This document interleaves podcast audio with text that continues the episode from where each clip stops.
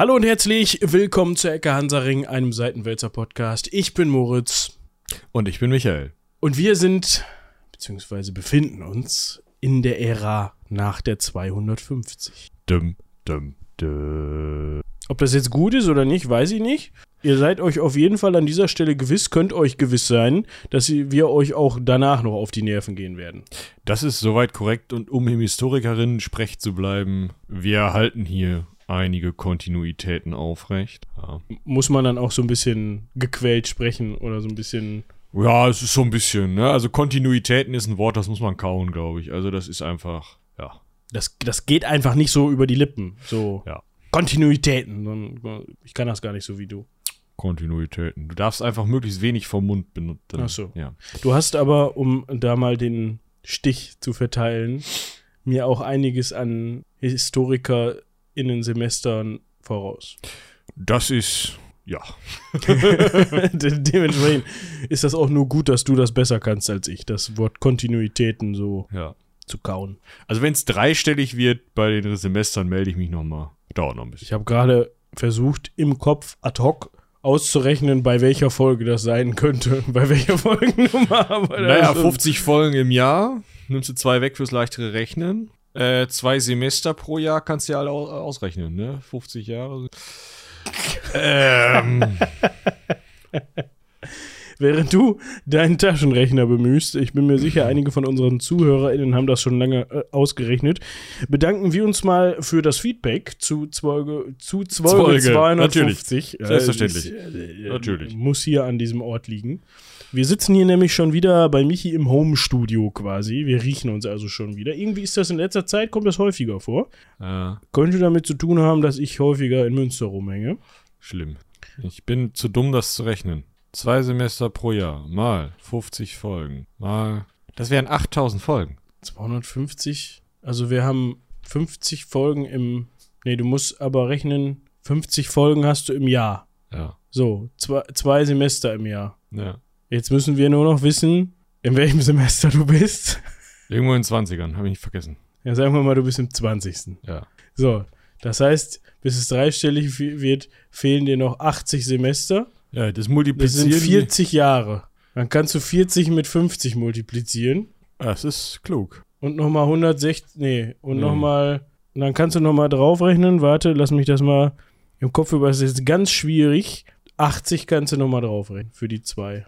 2080 Folgen. Dann wären wir bei Folge 2320. Ja, ihr könnt euch das mal notieren. Falls ich den Rechenfehler jetzt, falls ich jetzt einen Rechenfehler begangen haben sollte, dann tut es mir leid, dann korrigiert mich gerne auf rumlabern.seitenwälzer.de. Wie ich gerade schon sagte, vielen, vielen Dank für das Feedback, für das ähm, ja, sehr ausführliche Feedback zu Folge 250. Da haben wir Vater Mundi gespielt. Nee, das werden wir noch gespielt haben. Wir haben Anno Domini gespielt, aber mit den lateinischen Wörtern hast du einfach, Ein Knoten im Kopf. ja, hast du durcheinander geschmissen. Was wir eigentlich sagen wollten. Wir freuen uns sehr, dass ihr uns so zahlreich geschrieben habt. Wir können das natürlich jetzt wegen der Fülle der Zusendungen alles nicht vorlesen. Aber wir haben eure vielen, vielen Ideen für weitere Folgen aufgenommen und werden deswegen keine Probleme haben, Ägypten weiter auszuweichen, ruhig rückwärts durch die Geschichte. Na, mal gucken, wie wir das machen. Ja, wir bedanken uns an dieser Stelle fürs Zuhören. Wir haben uns überlegt, wir machen Folge 251 ein bisschen kürzer. Ja, Fünf Minuten vorgeplänkelt und dann war es das. Nein, es liegt auch vielleicht so ein bisschen daran, dass es schon wieder, nicht schon wieder, sondern erst 9.16 Uhr ist. An der Stelle können wir wieder ein bisschen disclaimern, nämlich in der Nachbarswohnung, da wird ein bisschen gehandwerkert. ja. Das. Gehandwerkelt, gewerkert, wie, wie auch immer. Ja, die müssen da eine äh, Ständerwerkwand rauskloppen. Können wir ja ähm, vielleicht als erstes anfangen, sozusagen noch eine kleine Reprise von Anno Domini zu starten, oder? Ja, genau. Wir haben nämlich, wie gesagt, zahlreiche Mails bekommen. Danke dafür. Falls ihr da noch nicht reingehört habt und ihr euch jetzt auf Vater Muni gefreut habt und dann aber Anno Domini bekommt, dann tut uns das leid. Ach, eigentlich geht's. Aber eigentlich geht's. Dementsprechend, wir erklären in der Folge Wie es geht. quasi direkt am Anfang, nicht ganz, Halbe Stunde drin oder so. wie es geht. Und dann hört er doch einfach mal rein. Wir haben jetzt den Zuspruch bekommen, dass das doch gut funktioniert hat. Auch dafür nochmal danke, ja. Also, äh, uns hat keine Mail erreicht, in der es hieß, Digi, lass mal. Ich komme überhaupt nicht mit. Ja. Aber falls du jetzt da draußen das noch nicht gehört hast, es jetzt im Anschluss tust und dann feststellst, Digi, komme überhaupt nicht mit, dann schreib uns doch eine Mail an rumlabern.seitenwitzer.de und da lesen wir uns die dann durch und überlegen uns dann, wie wir das. Wir werden uns dann zu zweit in einer Rederunde hinsetzen mit einem Redekissen und das zwei Stunden reflektieren. Ja, also wir können ja noch mal eine Runde in der Reprise spielen. ähm, und zwar äh, haben wir hier drei Karten. Ich würde sagen, ich lese die einfach mal vor, dann überlegen wir ein bisschen und sortieren die. Ja, wir können davor noch dazu sagen, dass wir die per Mail zugesandt bekommen haben vom lieben Harald, der sich erstens dafür bedankt hat. Also er hat gesagt, dass ihm die Folge sehr gefallen hat. Bedankt hat er sich nicht, sondern er hat nur gesagt, die Folge funzt und er hätte damit eine Auto, eine unterhaltsame Autofahrt nach Bayern gehabt. Und ja, weil er cool ist, hat er uns noch gleich drei Daten zugeschickt, die wir ebenfalls jetzt sortieren können. Wir haben natürlich nicht vorher nachgeguckt. Nee, wir könnten uns natürlich überlegen, ob wir noch nachgucken oder ob wir es Harald überlassen. Müsste der nochmal eine Mail schreiben. Das ist eigentlich cooler. Eigentlich schon, ne? Ja. Gut. Also, Karte 1. Auf dem Brühl Nummer 3 wird der Komponist des Ringes der Nibelungen geboren. Karte Nummer 2. Der Börsenverein Deutscher Buchhändler wird gegründet. Karte 3. Napoleon verliert die Völkerschlacht vor den Toren der Stadt. Das ist die Völkerschlacht bei Leipzig, so viel kann ich schon mal sagen. Karte 1 ist Wagner. Und äh, Karte 2 ist äh, der Börsenverein der Deutschen Buchhändler. Der ist zusammen mit dem Zeitung, mit der Zeitung des, äh, der Schlechter gegründet worden, wahrscheinlich. Also, wenn ich Harald wäre, wäre das am gleichen Tag. Alles. Alles drei. Napoleon verliert die Völkerschlacht vor den Toren der Stadt. Weißt du da ein genaues Datum? Wir spielen ja hier zusammen, ne? Gegen Harald. Natürlich weiß ich ein genaues Datum der Völkerschlacht bei Leipzig. Also es fällt Jahr. mir nur gerade nicht ein. Ja, mein. Auch das nicht. Aber 1814, 1815. ja, ich, es muss ja irgendwie. oder, oder, oder vorher, vor der ersten Verbannung. Ah, ja, da geht's direkt los. Michael und Napoleon. Koalitionskriege, ne? Haben wir Folge zu. Komm mal rein. Koalition. Wir wollten doch nicht mehr gucken. Ich suche nach unserer Folge. So. Man muss sie doch verlinken, hör mal. Ja, das ist richtig. äh, wir haben das anders benannt. Anscheinend auch ein Grill, der Napoleon heißt. Das hilft jetzt gerade nicht. Okay, wir haben scheinbar doch keine Folge dazu. Das kann sein. Ich habe eine schwere Abneigung gegen Napoleon. Doch, wir haben da eine Folge zugemacht, hundertprozentig. Na ja, gut, also jetzt ist noch die Frage. Lassen wir, also, ich würde sagen, der Börsenverein Deutschen Buchhändler hat sich, der Deutsch, Börsenverein Deutscher Buchhändler hat sich äh, irgendwann, passt dazu, schön im Biedermeier gegründet. Also nach 1815 und vor 1848. Wagner muss ja, wenn der auch irgendwie dann groß war. Also das, dieses ganze Sujet von Wagner passt ja total zu dieser Zeit von ähm, Deutscher Einigung, Freikorps, dies, das. Wie war das Wort? Sujet? Sujet? Werk. Werk? Oh, da lernt man nicht was. Ja. Feuilleton. Äh, Hast du irgendwie gestern Abend zu viel Wein getrunken oder? äh, ich habe gestern Abend mit ein paar Freunden und Freundinnen äh, French Dispatch nochmal geguckt. Hm, okay, das erklärt einiges. Und äh, ich kann denen nur empfehlen, wenn man Wes Anderson mag, wenn nicht, kotzt man im Strahl. Äh, aber wenn man es nicht weiß, sollte man ihn unbedingt gucken, weil Wes Anderson macht richtig gute Filme. Das ist richtig. Und äh, also ich würde vorschlagen, Völkerschlacht, Buchhändler Wagner. Völkerschlacht, Buchhändler. Also die Völkerschlacht als war ist am ältesten Ja. quasi. Buchhändler Wagner. Puh, ja, das kann ja keine Ahnung. Aber wie gesagt, wenn ich Harald wäre, wäre es am gleichen Tag. Könnte man von ausgehen. Aber wir lassen das mal so stehen. Ich habe sowieso keine Ahnung. Gut, äh, ich würde sagen, du nennst die Folge so. Nee, ich halte das in den Show Notes fest, das mache ich jetzt. Völkerschlachthändler Wagner. Ich schreibe da noch die Nummern der Karten dran, damit das auch, äh, ne? Aber dann ist das halt Ich kann es fest. dir sagen, ähm, Wagner war 1, Börse, also Buchhändler war 2, dementsprechend 3. Also 3, 2, 1. Genau. Ich habe das da jetzt so dran geschrieben. Und ähm, das bleibt jetzt so. Das heißt, ihr könnt das nachgucken, dass wir das so gesagt haben. Wir können das auch nachgucken.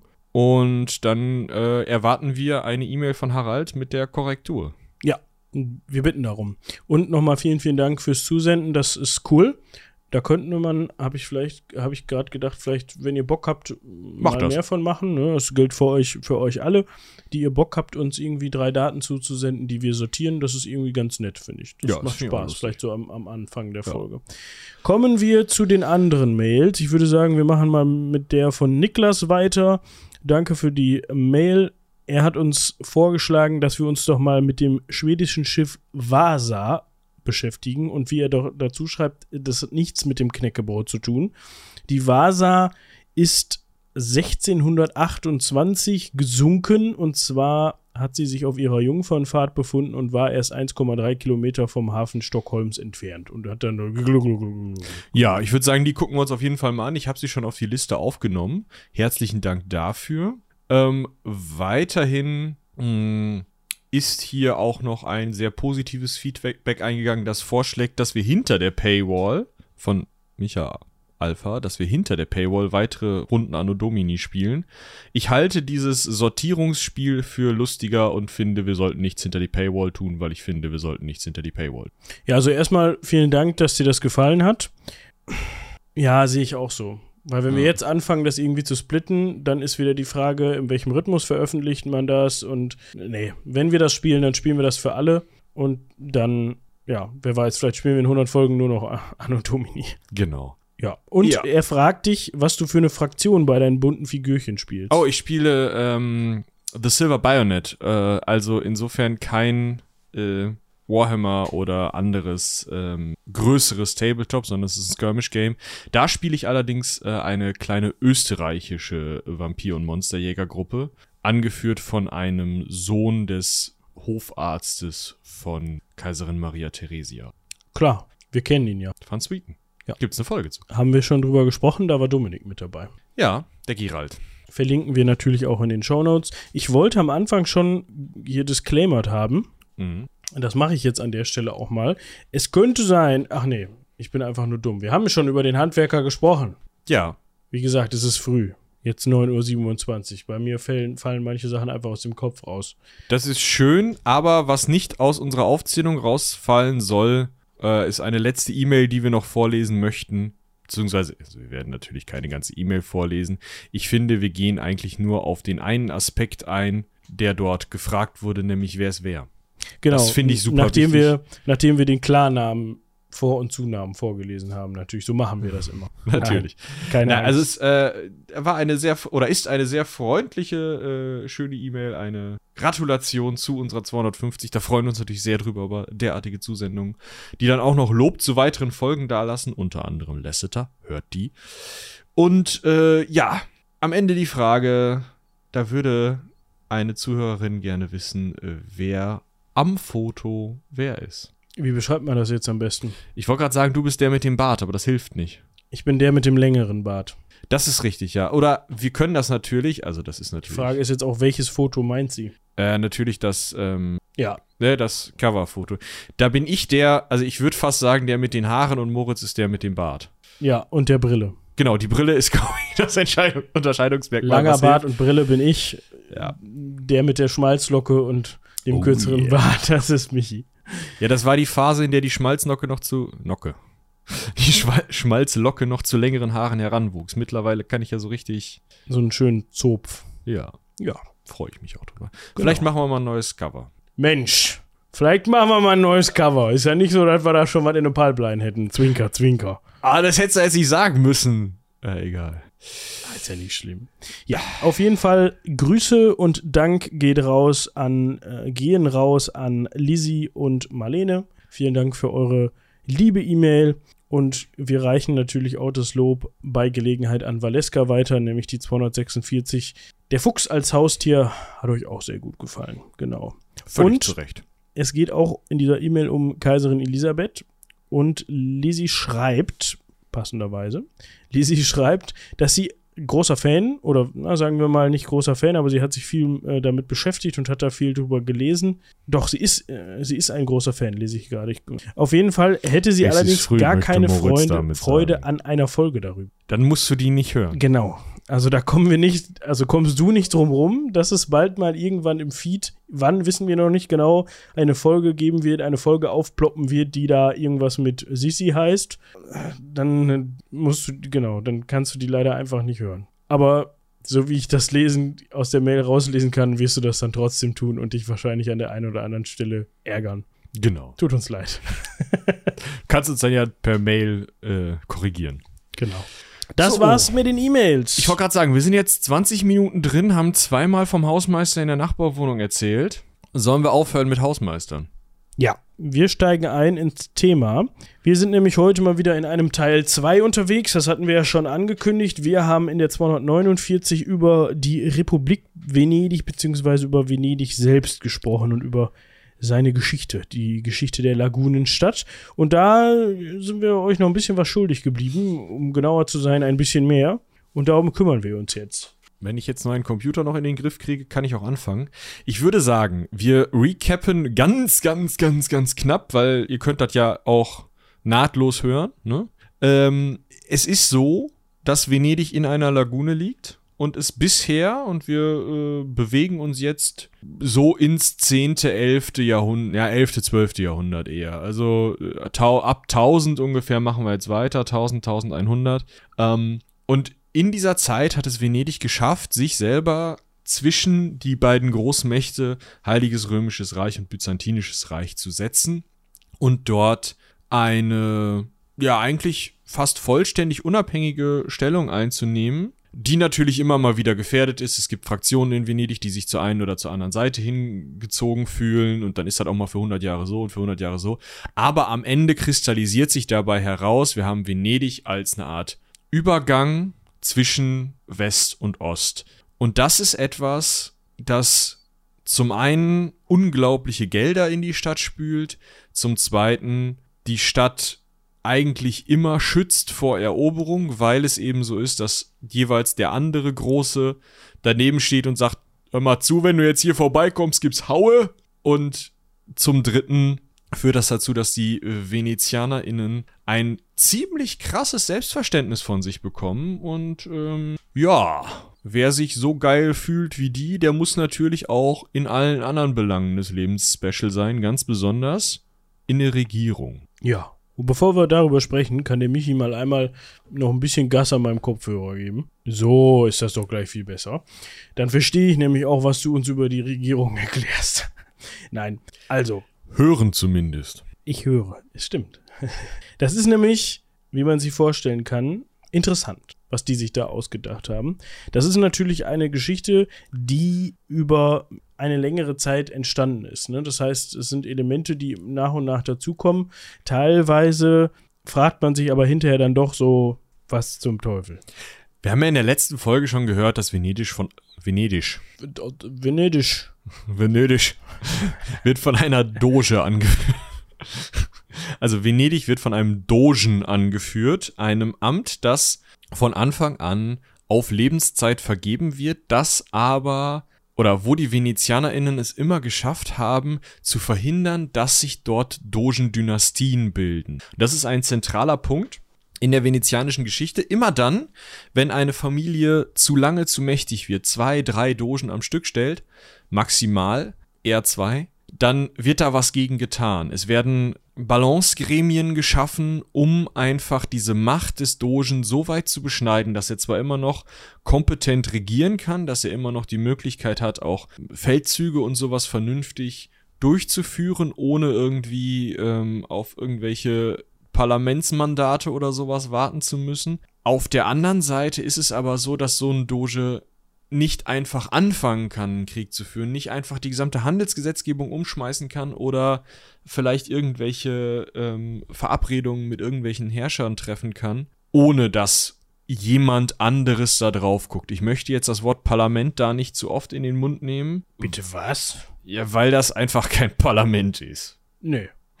Das ist richtig. Das ist einfach dirt, was die da gemacht hat. also nicht, also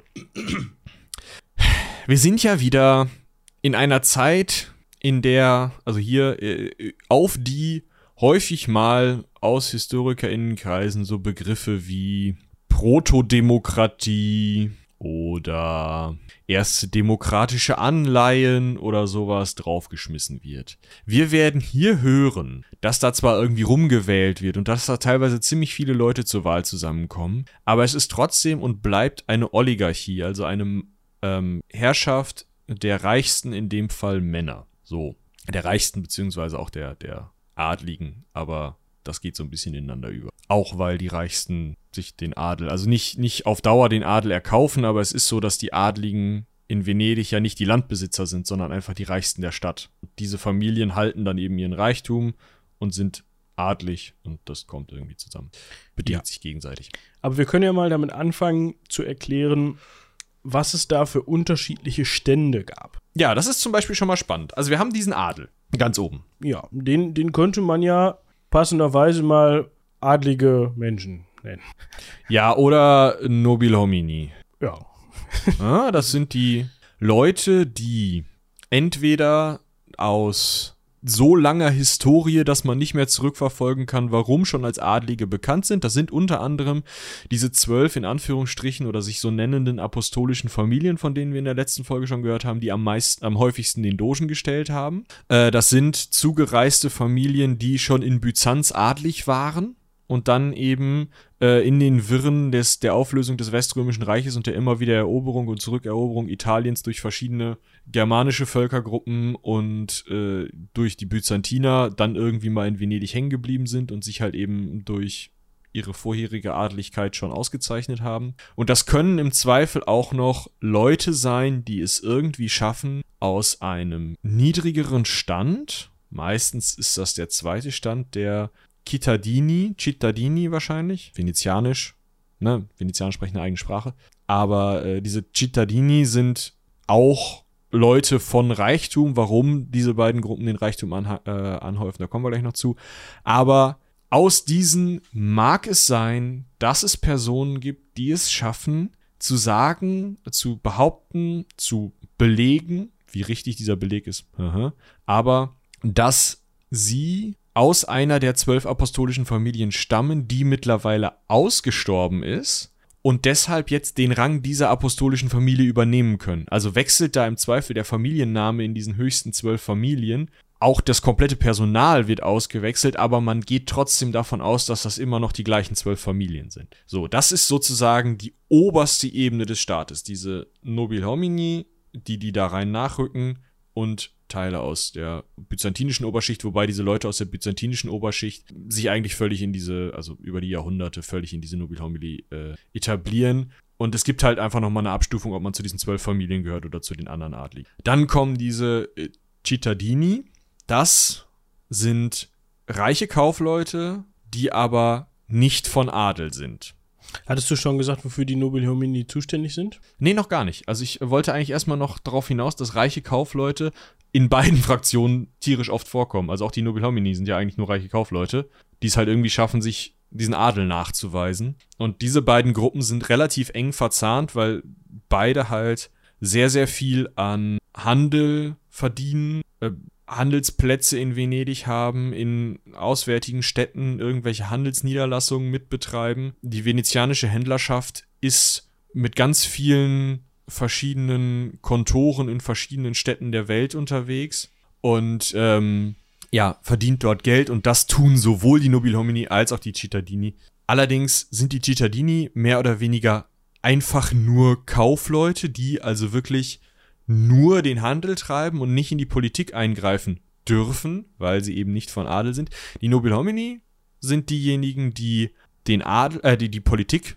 Riege stellen, also die in diesen Räten sitzen, über die wir gleich noch reden werden, die die höheren Verwaltungsämter stellen, zum Beispiel irgendwelche äh, Steuerbeamten oder sowas, und die im Kriegsfall sowohl die Land- als auch die Seestreitkräfte anführen. Also äh, Galeerenkapitäne kommen aus dieser Adelsschicht. So. Das heißt, wir haben auf der einen Seite Adlige, die einfach schon ein riesen Geldpolster haben, im Zweifel auch Leute für sich Handel treiben lassen, dadurch weiterhin viel Geld haben und sich weiter äh, sich in Politik und Verwaltung und Militär herumtreiben und wir haben diese Cittadini, die eben die, die Hauptlast des Handels durch Venedig tragen. Und dann bleibt noch der allergrößte Teil der Bevölkerung, die Populani, das sind Soldaten, Matrosen, Handwerker, Dienstboten, vielleicht auch mal ein paar kleine Händler.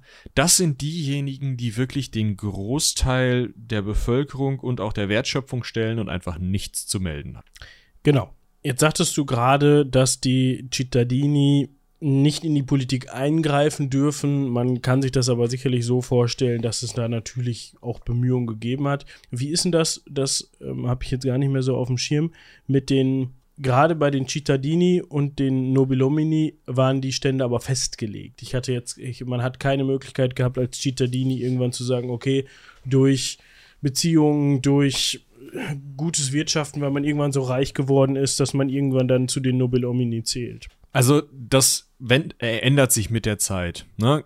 Je früher wir in der Geschichte sind, desto durchlässiger sind diese Strukturen noch, weil einfach häufiger mal äh, die Möglichkeit besteht, dass ja, durch großes, durch viel Geld einfach man noch aufsteigt, weil die Strukturen noch nicht von, also aus der Struktur heraus selbst gefestigt wurden. Also man fängt an damit, dass man zuerst den Dogen hat als mehr oder weniger absolutistischen, äh, proto-absolut, auch nicht richtig. Also einen Herrscher, der sehr, sehr viel Macht hat, aber nicht wie im Absolutismus in der frühen Neuzeit, trotzdem aber eigentlich eine Art Alleinherrscher ist, ohne dass es strukturiert ein Gremium gibt, was da dran steht und ihm irgendwie reinfuscht.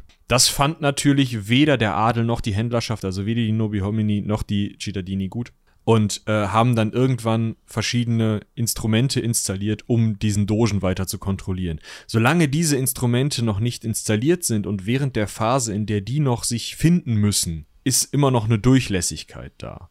So lange kommt man noch durch diese gläsernen Decken. Danach muss man schon ein scheiß Glück haben. Da muss schon entweder irgendeine adlige Familie so dermaßen verarmt sein, dass sie irgendwie durch Heirat ähm, die, die Erbschaft sozusagen dann in die eigene Familie gibt.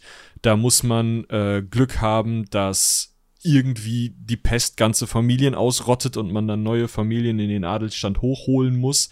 Da kommen dann diese, nee, wir sind aber über den siebten Zweig, der so und so seit 500.000 Jahren verwandt mit denen und deswegen sind wir jetzt diese Familie. Hm, Leute her, aber das wird, je später es wird, desto schwieriger wird es, weil desto mehr bildet sich der Adel auf sich selber ein.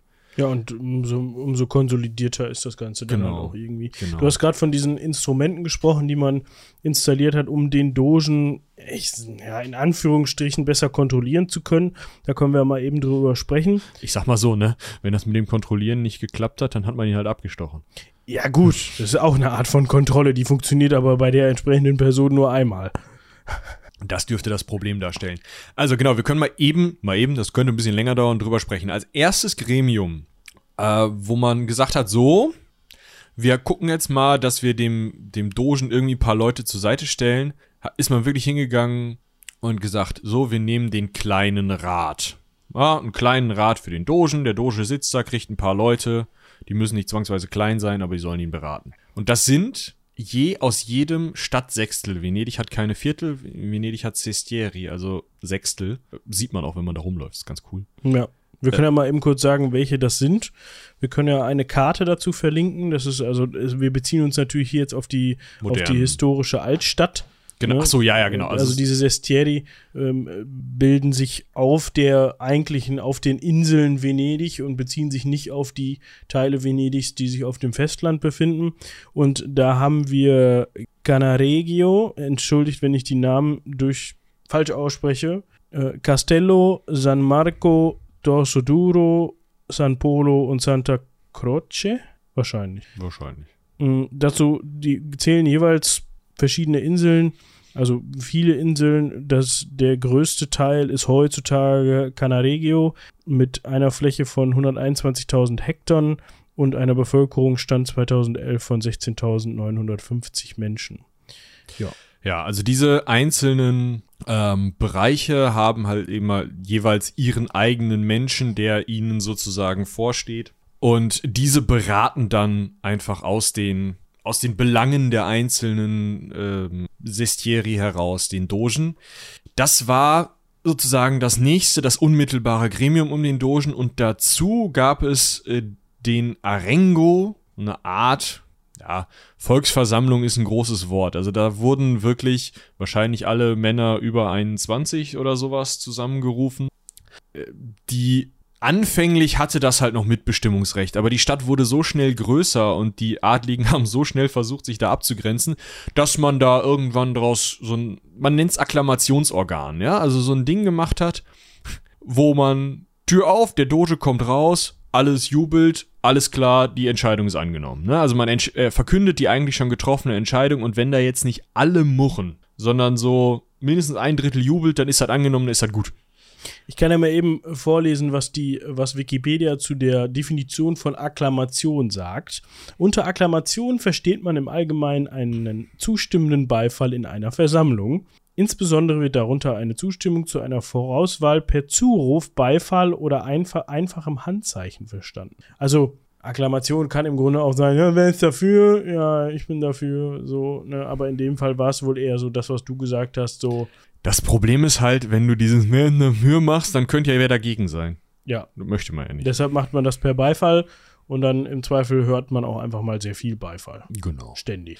So, und jetzt kommen wir also wir werden jetzt erstmal die geschichtliche Entwicklung anhand dieser, dieser Verwaltung durchgehen, um dann nochmal in der Geschichte zurückzuspringen. Aber es ist halt sinnvoll, einfach zu verstehen, wie diese Stadt funktioniert, bevor man äh, verstehen möchte, äh, was da weiterhin passiert. Und wir können eben sagen, ab ungefähr ja, 1250 oder sowas hat sich das so etabliert, dass es wirklich eine Verwaltungsstruktur gibt, wo der Doge eben nicht mehr irgendwie Alleinherrscher ist, sondern wo es halt wirklich sich gegenseitig austariert. Das wird dann immer noch mal diffiziler und es kommen immer mal Gremien dazu. Aber wie gesagt, das muss man einmal verstehen und dann kann man, glaube ich, auch besser nachvollziehen, warum es so einer Stadt gelingen kann, so ewig eigenständig zu bleiben, weil das geht halt nicht, wenn man irgendwie so einen jemanden hat an der Spitze, der eine politische Richtung voll durchzieht, zum Beispiel, oder der vielleicht dann mal Dienstagnachmittag denkt, so, ich schließe mich jetzt mal dem Byzantinischen Reich an. Lol. Ja. Also, wie hegen wir den Dogen weiter ein? Wir haben jetzt diesen kleinen Rat, gut, diese Arengo können wir gleich wieder vergessen, das ist ja nur noch so ein Appellationsorgan, aber dieser kleine Rat, mh, hm, der kann ja nur beraten, das hilft nicht. Wir müssen eine, einen Rat oder eine, eine, ein Gremium schaffen, indem wir gleichzeitig sicherstellen, dass nur die wichtigsten Familien, da natürlich nur die Männer und da natürlich nur die volljährigen Männer Mitbestimmung haben. Auf der anderen Seite muss das aber diesen Leuten, also denen, die wir da haben wollen, den Adligen, so viel Mitbestimmungsrecht geben, dass sie den Dogen einhegen können. Es ist wieder so ein Austarieren und da geht man eben hin und gründet etwas, das sich dann später Großer Rat äh, nennt. Und hier haben die bedeutendsten Familien jeweils einen Vertreter oder mehrere Vertreter später und die haben da einen Sitz und können mit abstimmen. Und dann wird wirklich abgestimmt. Um 1200 sind das noch 40 Nasen. Ja? Zwölf Familien, zwölf große Familien, ein paar Byzantiner dazu, vielleicht noch die drei größten Händler, zack, bumm, fertig. Später wird das, pustet sich das tierisch auf. Warum? Da kommen wir dann gleich noch zu. Erst ab, ja, ab der frühen Neuzeit pustet sich das tierisch auf. Das werden 2000 Leute. Muss man sich mal vorstellen. Aus dem kleinen Rat wird also sozusagen der große Rat. Na, die werden, die existieren weiter parallel. Also der kleine Rat bleibt als Beratungsgremium dabei. Ah, okay, das hatte ich zum Beispiel anders verstanden. Ah, okay. Wie du sagst, das pustet sich auf über 2000 Mitglieder an. Das ist aber dann in dem Fall der Große Rat, die sogenannte Serata. Die wird aber 1297 geschlossen. Ja. Was, das heißt jetzt nicht, dass die die Tür zumachen und sagen so. Wir bleiben jetzt hier alle drin. Nee, also, dass das Ganze abgeschafft wird. Das habe ich nämlich beim, bei der ersten Recherche so gedacht, dass die sagen, okay, den, den, den gibt es jetzt einfach nicht mehr. Sondern man sagt sich, äh, wir müssen da mal gucken, dass da nicht jeder Hans und Franz reinkommt. Wäre ja auch schlimm, ne? Also wenn man schon sieht, dass es auf 2000 Mitglieder anwächst, das kann man ja auch nicht ewig machen. dann ist man eben hingegangen und hat gesagt, so, wir haben diese zwölf Familien, die wir schon von früher kennen, diese zwölf größten Familien, die äh, apostolischen Familien, das sind die, die auf jeden Fall drin bleiben. Dann haben wir zwölf weitere Familien, die ihnen in Adel und Rang kurz nachlaufen, so ein bisschen, bisschen weniger, einfach weil zwölf eine schöne Zahl ist. Äh, dann haben wir die neuen Familien, ja, die sind schon so ein bisschen, so ein bisschen, mh, mm, aber die haben wir, das sind äh, weitere 116 Familien und dann kommen nochmal 13 Familien dazu, die aus Konstantinopel eingewandert sind. Wahrscheinlich eben auch wieder Adlige aus dem Byzantinischen Reich, die dürften aber wesentlich später eingewandert sein als die ersten Adelsschichten. Und manchmal kommen dann so boah, ein, zwei, drei Familien schaffen das dann durch diese gläserne Decke, wie ich es vorhin schon erzählt habe. Und später gibt es dann auch noch mal die Möglichkeit, dass ausländische Adelsfamilien ehrenhalber in diesen Adelsstand in Venedig hineinbezogen werden und damit auch diese Ratsfähigkeit bekommen, also in diesem Rat sein dürfen. Also haben wir, ich bin so schlecht im Rechnen, 12, 24 plus 116, 40, 30, 153 plus minus lass das mal 155 Familien plus dann die 15, die später dazugekommen sind. 160 Familien. Und die hatten jeweils Familien. einen Vertreter. Nicht unbedingt. Ah ja. Deswegen können wir auch da noch wahrscheinlich bis auf 2000 Leute, vielleicht nicht mehr ganz so groß werden, weil es ist nämlich so, dass, sagen wir mal, deine Familie ist ratsfähig. Ja, wäre sie bestimmt gewesen. So. Das heißt, dein Opa väterlicherseits, also ab 1506, da wird es dann klar.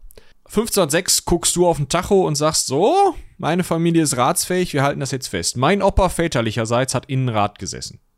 Mein Vater väterlicherseits hat in Rat gesessen. Und ich sitz, also ich darf jetzt deswegen in Rat.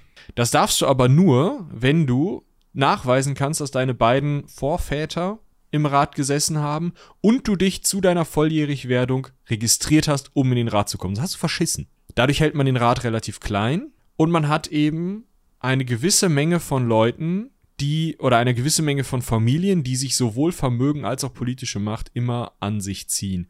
Und nur aus diesen Familien werden auch die Dogen ge äh, gewählt, nur aus diesen Familien werden die höchsten Ämter besetzt, nur aus diesen Familien werden die höchsten äh, ja, Verwaltungsämter besetzt und nur aus diesen Familien werden militärische hohe Posten, Offiziersposten äh, vergeben. Das heißt, in den Jahren von 1000 bis 1500 hat sich aus einer vielleicht noch offeneren Adelsriege, die gerade zu den reichsten ähm, Händlerfamilien noch irgendwie Zusammenhang und Offenheit hat, hat sich eine völlig geschlossene Gruppe von Ratsmitglieder oder ratsfähigen Familien entwickelt, die in diesem großen Rat sitzen, der dann auch den Dogen wählt, aus dem heraus der Doge gewählt wird und so weiter und so fort und die halt auch dem Dogen reinfuschen können, ähm, so dass es, wie gesagt, keine, keine Demokratie ist. Davon kann man nicht reden, aber es ist eben was anderes als eine reine Monarchie.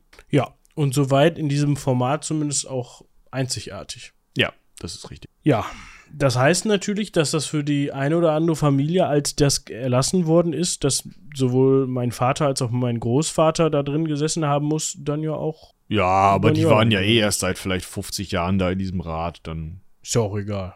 Äh, war die eh neu ja. weg. Genau. Oder die hatten genug Geld, dann konnte man natürlich gucken, ob man da nicht vielleicht irgendwie was konstruieren kann. War das denn, musste es denn in direkter Linie sein? Oder reichte es, jetzt muss ich mal gerade gucken, das kann ja auch vorgekommen sein, dass man vielleicht, der Vater hat drin gesessen und der Großvater mütterlicherseits hat drin gesessen. Mm. Das geht nicht. Musste schon in einer Linie sein. Ja. Also die Wahrscheinlichkeit war relativ hoch, dass dein Vater, der Vater deiner äh, deines Vaters, der Vater deiner Mutter und die jeweiligen Großeltern. Nee, das waren schon die Großeltern. Ach, egal, auf jeden Fall. Dass da halt alle irgendwie im Rat gesessen haben, weil diese Ratsfamilien nur untereinander geheiratet haben, weil das sonst nicht standesgemäß war. Das macht ja, das ist ja praktisch. Genau. Manchmal hat man dann noch mal so ein bisschen nach außen in den europäischen Hochadel hinein geheiratet, aber da haben sich ja auch nur Stammbaumkreise verbunden. Also irgendwie hilft das dann auch nicht. Ja. Was gibt's noch? Weil das irgendwann zu stressig wurde mit diesen bis zu 2000 Nasen da im großen Rad und der kleine Rad aber dann irgendwie auch doch nicht so richtig äh, als Entscheidungsorgan fungieren konnte, obwohl durchaus halt ne, mit denen beraten wurde und so, hat man sich noch die Signora überlegt. Das ist ein ähm, Kontrollorgan, kann man das vielleicht nennen, oder ein Präsidium des Großen Rates. Also das ist das, was die Vorschläge an den Großen Rat zur Abstimmung macht, ja, was vorher diskutiert, okay, wir äh, stellen nicht zur Abstimmung, naja, wie wollen wir uns denn jetzt nächsten Dienstag gegenüber Kreta verhalten, sondern wir stellen zur Abstimmung, wir erobern Kreta oder wir plündern Kreta. Kreta. Und dann konnte der Rat nur abstimmen. Sowas in die Richtung. Da kommt dann auch ein oberes Gericht dazu, dessen Leute in dieses Signora mit reinkommen. Dieses Gericht besetzt sich aber auch wieder nur aus Leuten des Großen Rates. Und ja, also diese ganzen Positionen in der Verwaltung und so Senator Senatorenposten, die dann auch eben äh, notwendig werden aus diesem höheren, ähm, aus diesem Rat, aus diesem großen Rat bildet sich ein Senat und diese Senatoren werden auch wieder aus dem großen Rat heraus besetzt. Das sind alles irgendwie nur Verfeinerungen dieser Abstimmungsorgane. Interessant wird es eigentlich erst ab 1310 wieder, wo ein Rat der Zehn gegründet wird, der die Polizei unter seiner Kontrolle hat. Und in Venedig, um diese Art von Regierung der Reichsten aufrechtzuerhalten, war die Polizei halt schon im Mittelalter und der frühen Neuzeit ein ziemlicher Spitzelhaufen. Es gab eine Geheimpolizei, es wurden Leute denunziert, es wurden politische Gefangene gemacht und das, die Mütze darüber hatte eben der Rat der Zehn auf, in dem auch der Doge einen Sitz hatte. Also kann man sich vorstellen, gegen Dogenpolitik zu arbeiten war schon nicht leicht ging aber gerade dann, wenn man im Rat der Zehn zumindest ein, zwei Leute sitzen hat. Ja. Was gibt es sonst noch für wichtige Posten neben dem von dem neben dem des Dogen? Da gibt es unter anderem einmal äh, die Prokuratoren. Man kann sich das vorstellen, eine Art Schatzmeister Schat oder sagen wir mal ein Schatzministerium beschäftigen sich halt mit Finanzen und äh, den Schätzen der Stadt die wurden ebenfalls auf Lebenszeit gewählt. Das finde ich ganz interessant, dass das immer so auf Lebenszeit war. Mm, vor allem gerade in so prekären Feldern, wie jetzt zum Beispiel dem Finanzwesen. Und da gibt es die Prokuratien am Markusplatz. Dort haben die. Das ist ganz cool. Also du hast am Markusplatz hast du sozusagen an der Kopfseite des Platzes den Markusdom. An den Markusdom an der rechten Seite direkt schließt der Dogenpalast an und dann geht's aufs Wasser raus. Und nur gegenüber des Markusdoms, gar nicht gegenüber des Dogenpalastes, gehen dann zwei so relativ große, relativ gleichförmige Gebäude ähm, an den Seiten des Platzes entlang. Das sind diese äh, Prokuratien, die ältere und die neuere. Und das ist, wenn man auf diesen Platz kommt, schon schweinecool. Die haben unten so Arkaden, da kann man dann viel zu teuren Kaffee trinken und Glasscheiß kaufen, weil man in Venedig überall Glasscheiß kaufen kann, weil die Glasproduktion in Murano, was eine Insel in der Lagune ist, äh, halt unfassbar bekannt ist. Und äh, ja, das wird dann natürlich auf dieser Touristenfalle Markusplatz tierisch viel verkauft.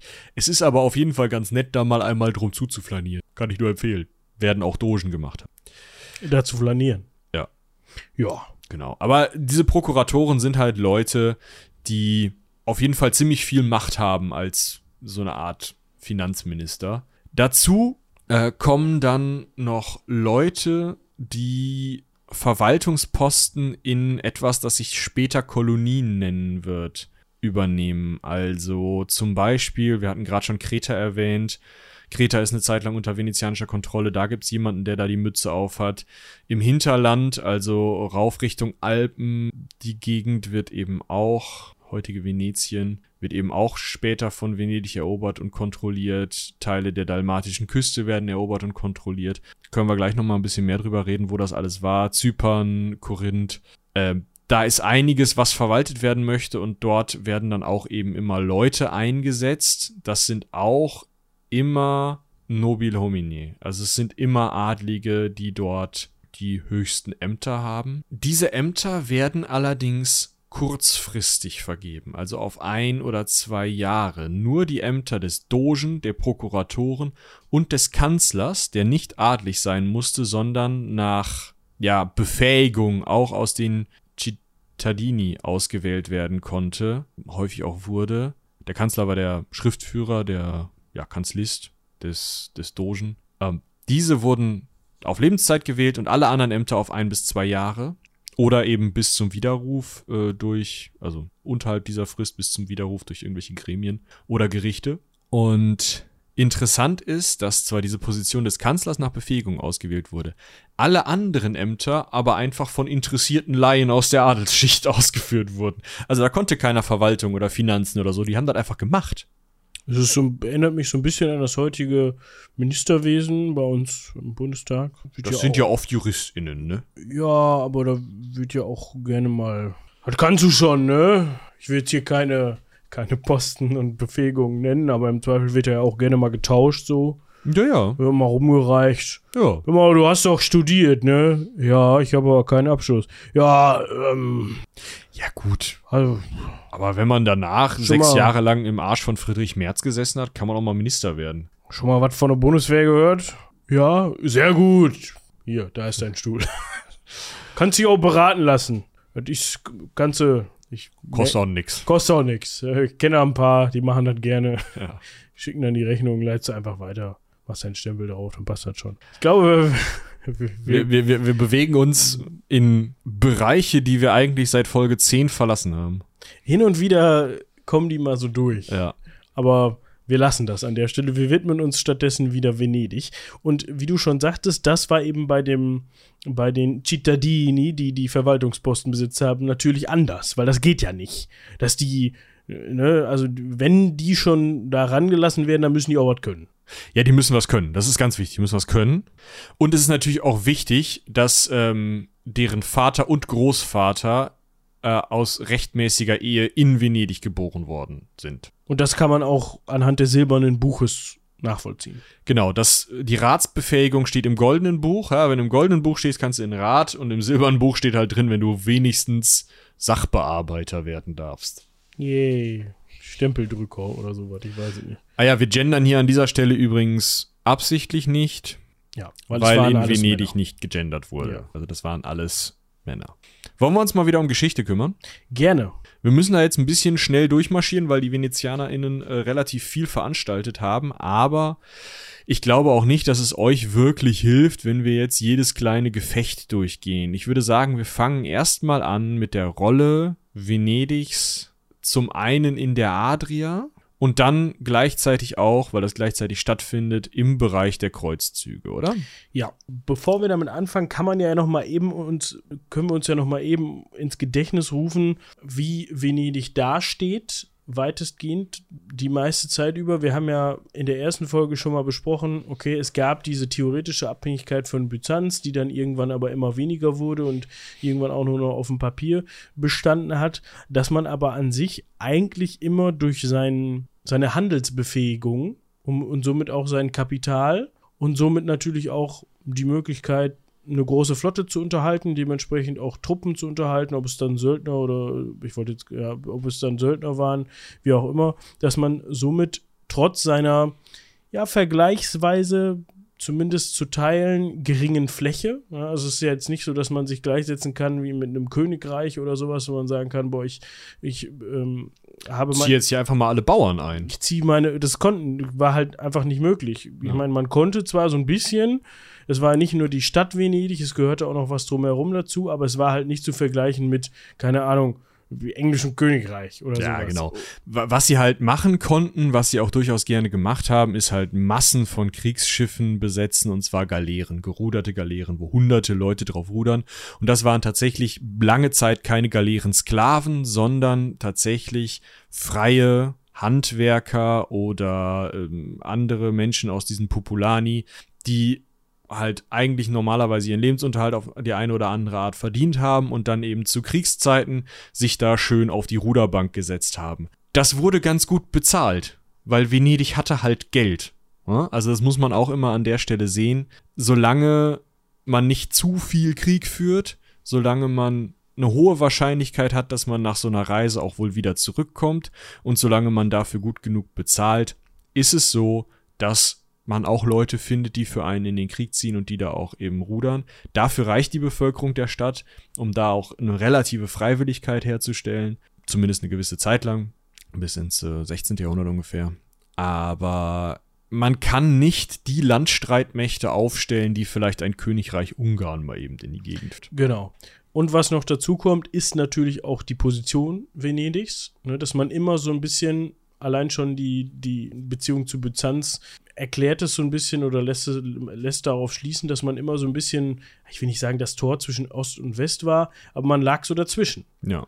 und zwischen den unterschiedlichen Kulturkreisen auch und hatte somit dann auch die Möglichkeit, seine Finger in fast alle Richtungen auszustrecken.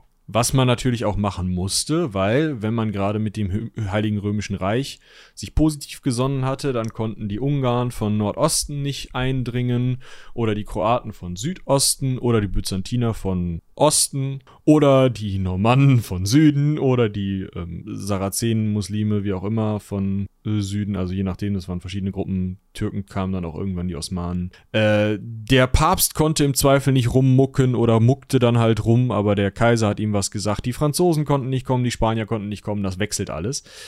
Worauf wir uns erstmal konzentrieren, sind wie gesagt die Adria, die fangen mal im Jahr 1000 ungefähr an, noch mh, mm, zu großen Teilen, also auf der einen Seite gehört es noch zum Reich und auf der anderen Seite sind Ungarn und Kroaten an der Adriaküste unterwegs, weil denen natürlich das Hinterland, also weil die im Hinterland leben. Und von Süden kommt Robert Guiscard, da könnt ihr euch die Folge auch nochmal zu anhören.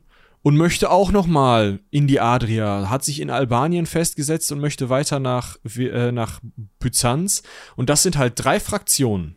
Reich, Ungarn und Kroaten und äh, Robert Giscard und die Normannen, die ja alle irgendwie eigentlich die Vorherrschaft in der Adria haben wollen und Venedig sitzt da oben und sagt, nee, wir wollen da durchfahren. Wir müssen handeln. Leute. Und deswegen sitzt man so ein bisschen dazwischen. Besonders weil man die letzten Handelsprivilegien zwar zum einen von Kaiser Heinrich bekommen hat, zum anderen aber eben auch für den, äh, von den Byzantinern, denen man gegen die türkischen Seldschuken äh, im weiteren Osten geholfen hat. In dieser Gemengelage, als die Byzantiner gerade geschwächt sind, verlässt man sich auf Hilfe von Heinrich IV., ja, den man gegen den Papst unterstützt, um danach sich ja eigentlich mit so einer Rückendeckung aus der Richtung zuerst gegen die Normannen zu wenden, die man abwehren kann, dann aber eigentlich ja durch diese Schwächungen Byzanz dann wirklich gegen Byzanz zu wenden. Das finde ich schon krass, dass man dann sagt, ja gut, wir haben jetzt hier den einen im Rücken, jetzt gehe ich mal auf Byzanz. Byzanz, Schlacht von Manzikert, könnte, können wir auch nochmal drüber sprechen, also kennt ihr auch. Haben wir schon drüber gesprochen. Ja, genau. Ja. Also, um das mal kurz in Erinnerung zu rufen, Byzantinisches Reich gegen die Seldschuken. Byzantinisches Reich bekommt auf der Mütze und auch ganz feste. Ganz feste und ja, man kann so sagen, das war im Grunde so die, der Anfang vom Ende.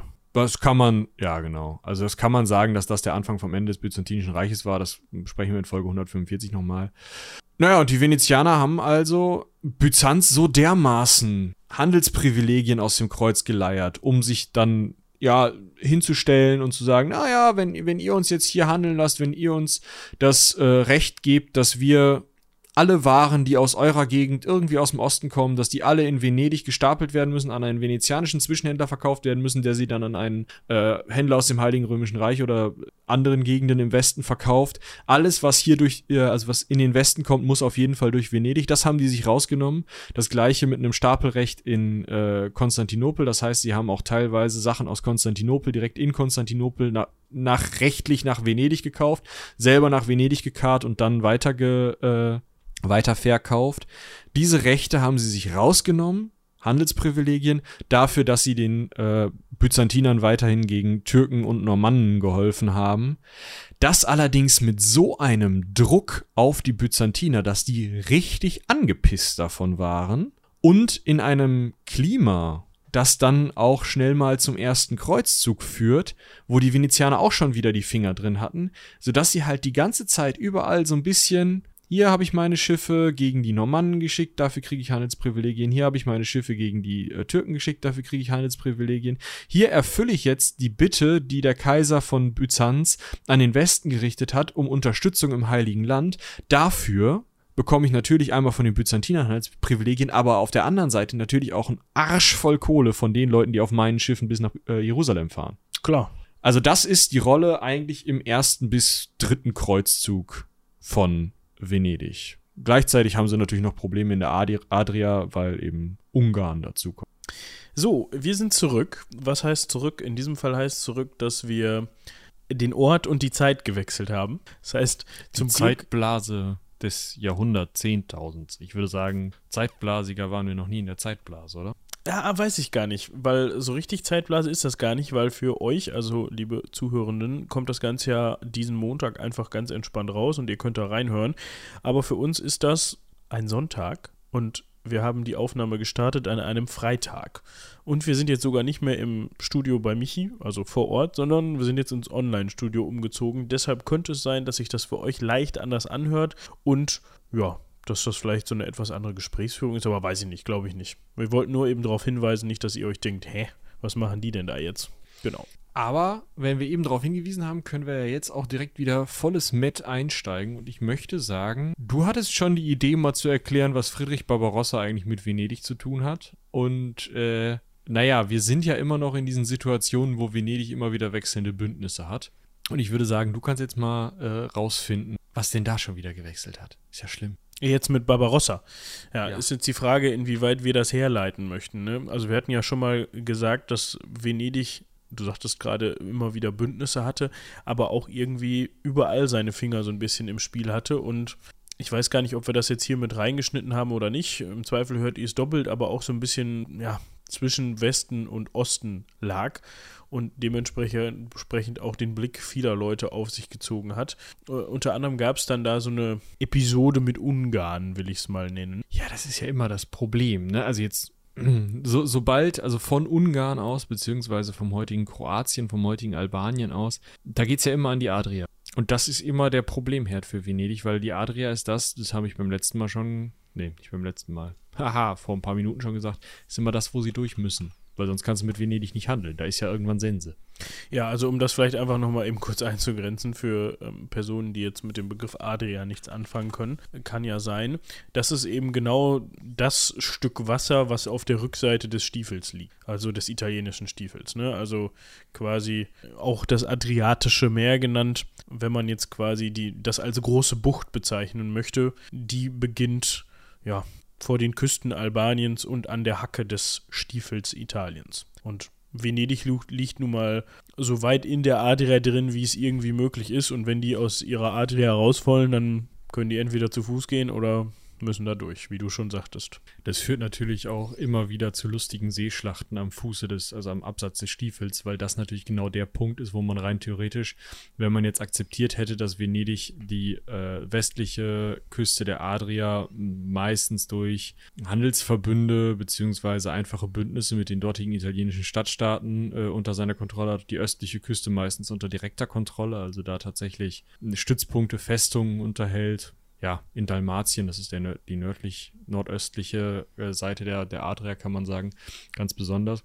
Wenn man das also akzeptiert hätte, sagen wir mal, ähm, trotzdem Venedig irgendwie vor den Koffer scheißen wolle, dann müsste man halt zwischen äh, Stiefelabsatz und ähm, ja, östlicher Seite der Adria sozusagen zumachen. Das wäre die schmalste Stelle, da wird dann dementsprechend gerne gekämpft. Aber ähm, das ist sozusagen der, der seeseitige Teil. Der spielt zwar jetzt gerade im Konflikt mit Ungarn eine große Rolle, weil das eben, ne, Ungarn hat halt, will halt Zugriff auf die östliche Adria, den Venedig auch haben will. Der spielt aber für Friedrich Barbarossa gar nicht so eine richtige Rolle, weil der natürlich nicht König von Ungarn ist, sondern sich eher als Heiliger Römischer Kaiser in Italien einschalten möchte. Ja, man könnte dazu jetzt noch vorher erklären, das finde ich eigentlich noch ganz spannend das ist halt so ein Konflikt. Also wir haben ja schon im Vorhinaus von der Abhängigkeit oder von dem, nee, Abhängigkeit ist es eigentlich nicht mehr, aber von der, von der Beziehung zu Byzanz gesprochen, zum Byzantinischen Reich.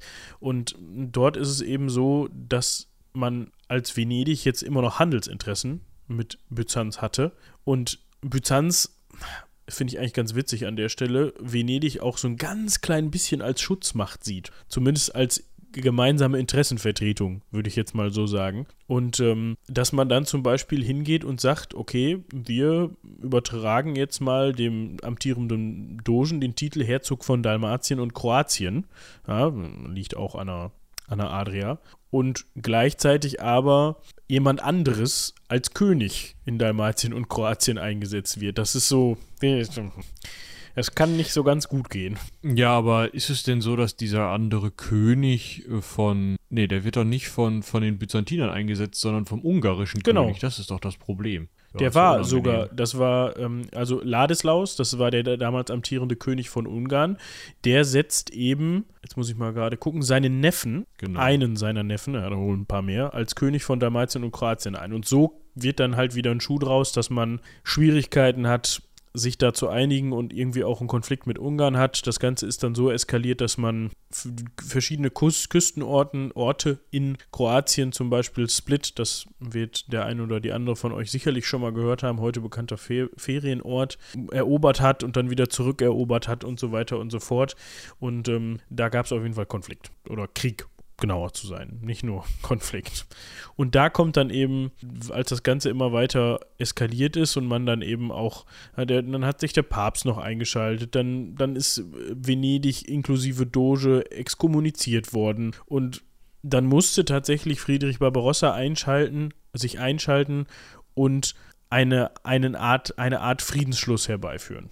Nicht nur eine Art, sondern einen Friedensschluss. Naja, gut. Ja, ist es, also ich glaube nicht, dass der Kaiser sich nur gedacht hat, ach, ich möchte jetzt hier mal einen, äh, Friedensschluss irgendwie herbeiführen, sondern ich glaube, er hat sich erstmal gedacht, ich möchte Italien unter meiner Titel haben. Und da setzt sich eben dann der Papst dagegen, der natürlich äh, auch Interessen in Italien hat. Und man verbündet sich mal so, mal so. Venedig ist aber ja gerade exkommuniziert.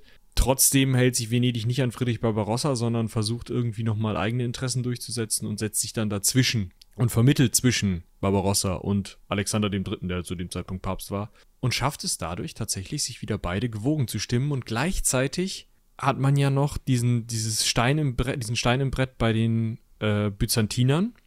Das heißt, jetzt gerade, wir sind im Jahr ungefähr 1177, haben wir eigentlich eine relativ ruhige Lage. Ja, das hält zwar nur ein, zwei Jahre an, aber jetzt gerade haben wir nämlich die Möglichkeit, wir haben Handel, Handelsmöglichkeit, weil Barbarossa uns gewogen ist nach Norden, wir haben Handelsmöglichkeit nach Italien, weil uns der Papst gewogen ist gerade. Ich meine, die sterben ja auch häufig schnell. Und wir haben Handelsmöglichkeit nach Osten, weil wir, und jetzt wird es eben interessant, nicht nur positive Beziehungen nach Byzanz haben, sondern auch ein ziemlich fettes Handelsprivileg. Über das haben wir beim letzten Mal schon gesprochen in Byzanz. Und das findet dann tatsächlich relativ schnell ähm, ja, ich sag mal, den neuen Anstoß. Denn das ist das, was Kaiser Manuel der Erste dann doof findet. Der nämlich sagt, okay, es ist ja schön und gut, dass ihr jetzt hier irgendwie uns im Kreuzzug unterstützt habt. Und es ist ja auch total nett, dass ihr irgendwie ähm, hier Dalmatien und so für uns ein bisschen mitkontrolliert und gegen die, äh, Ungarn verteidigt, weil ihr jetzt ja hier den Dux Dalmatier seid, ne, hier der Doge. Aber Leute, dass wir nur über Venedig handeln, dass unsere gesamten Handelsgüter, die nach Westen gehen, nur über Venedig gehandelt werden, das stinkt mir.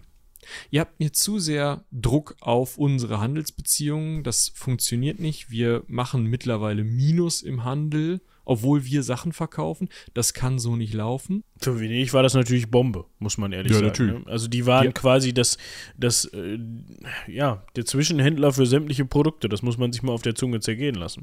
Sowohl Eben. von links als auch nach rechts. Also von wohl nach, von, von sowohl, sowohl von Westen nach Osten als auch von Osten nach Westen.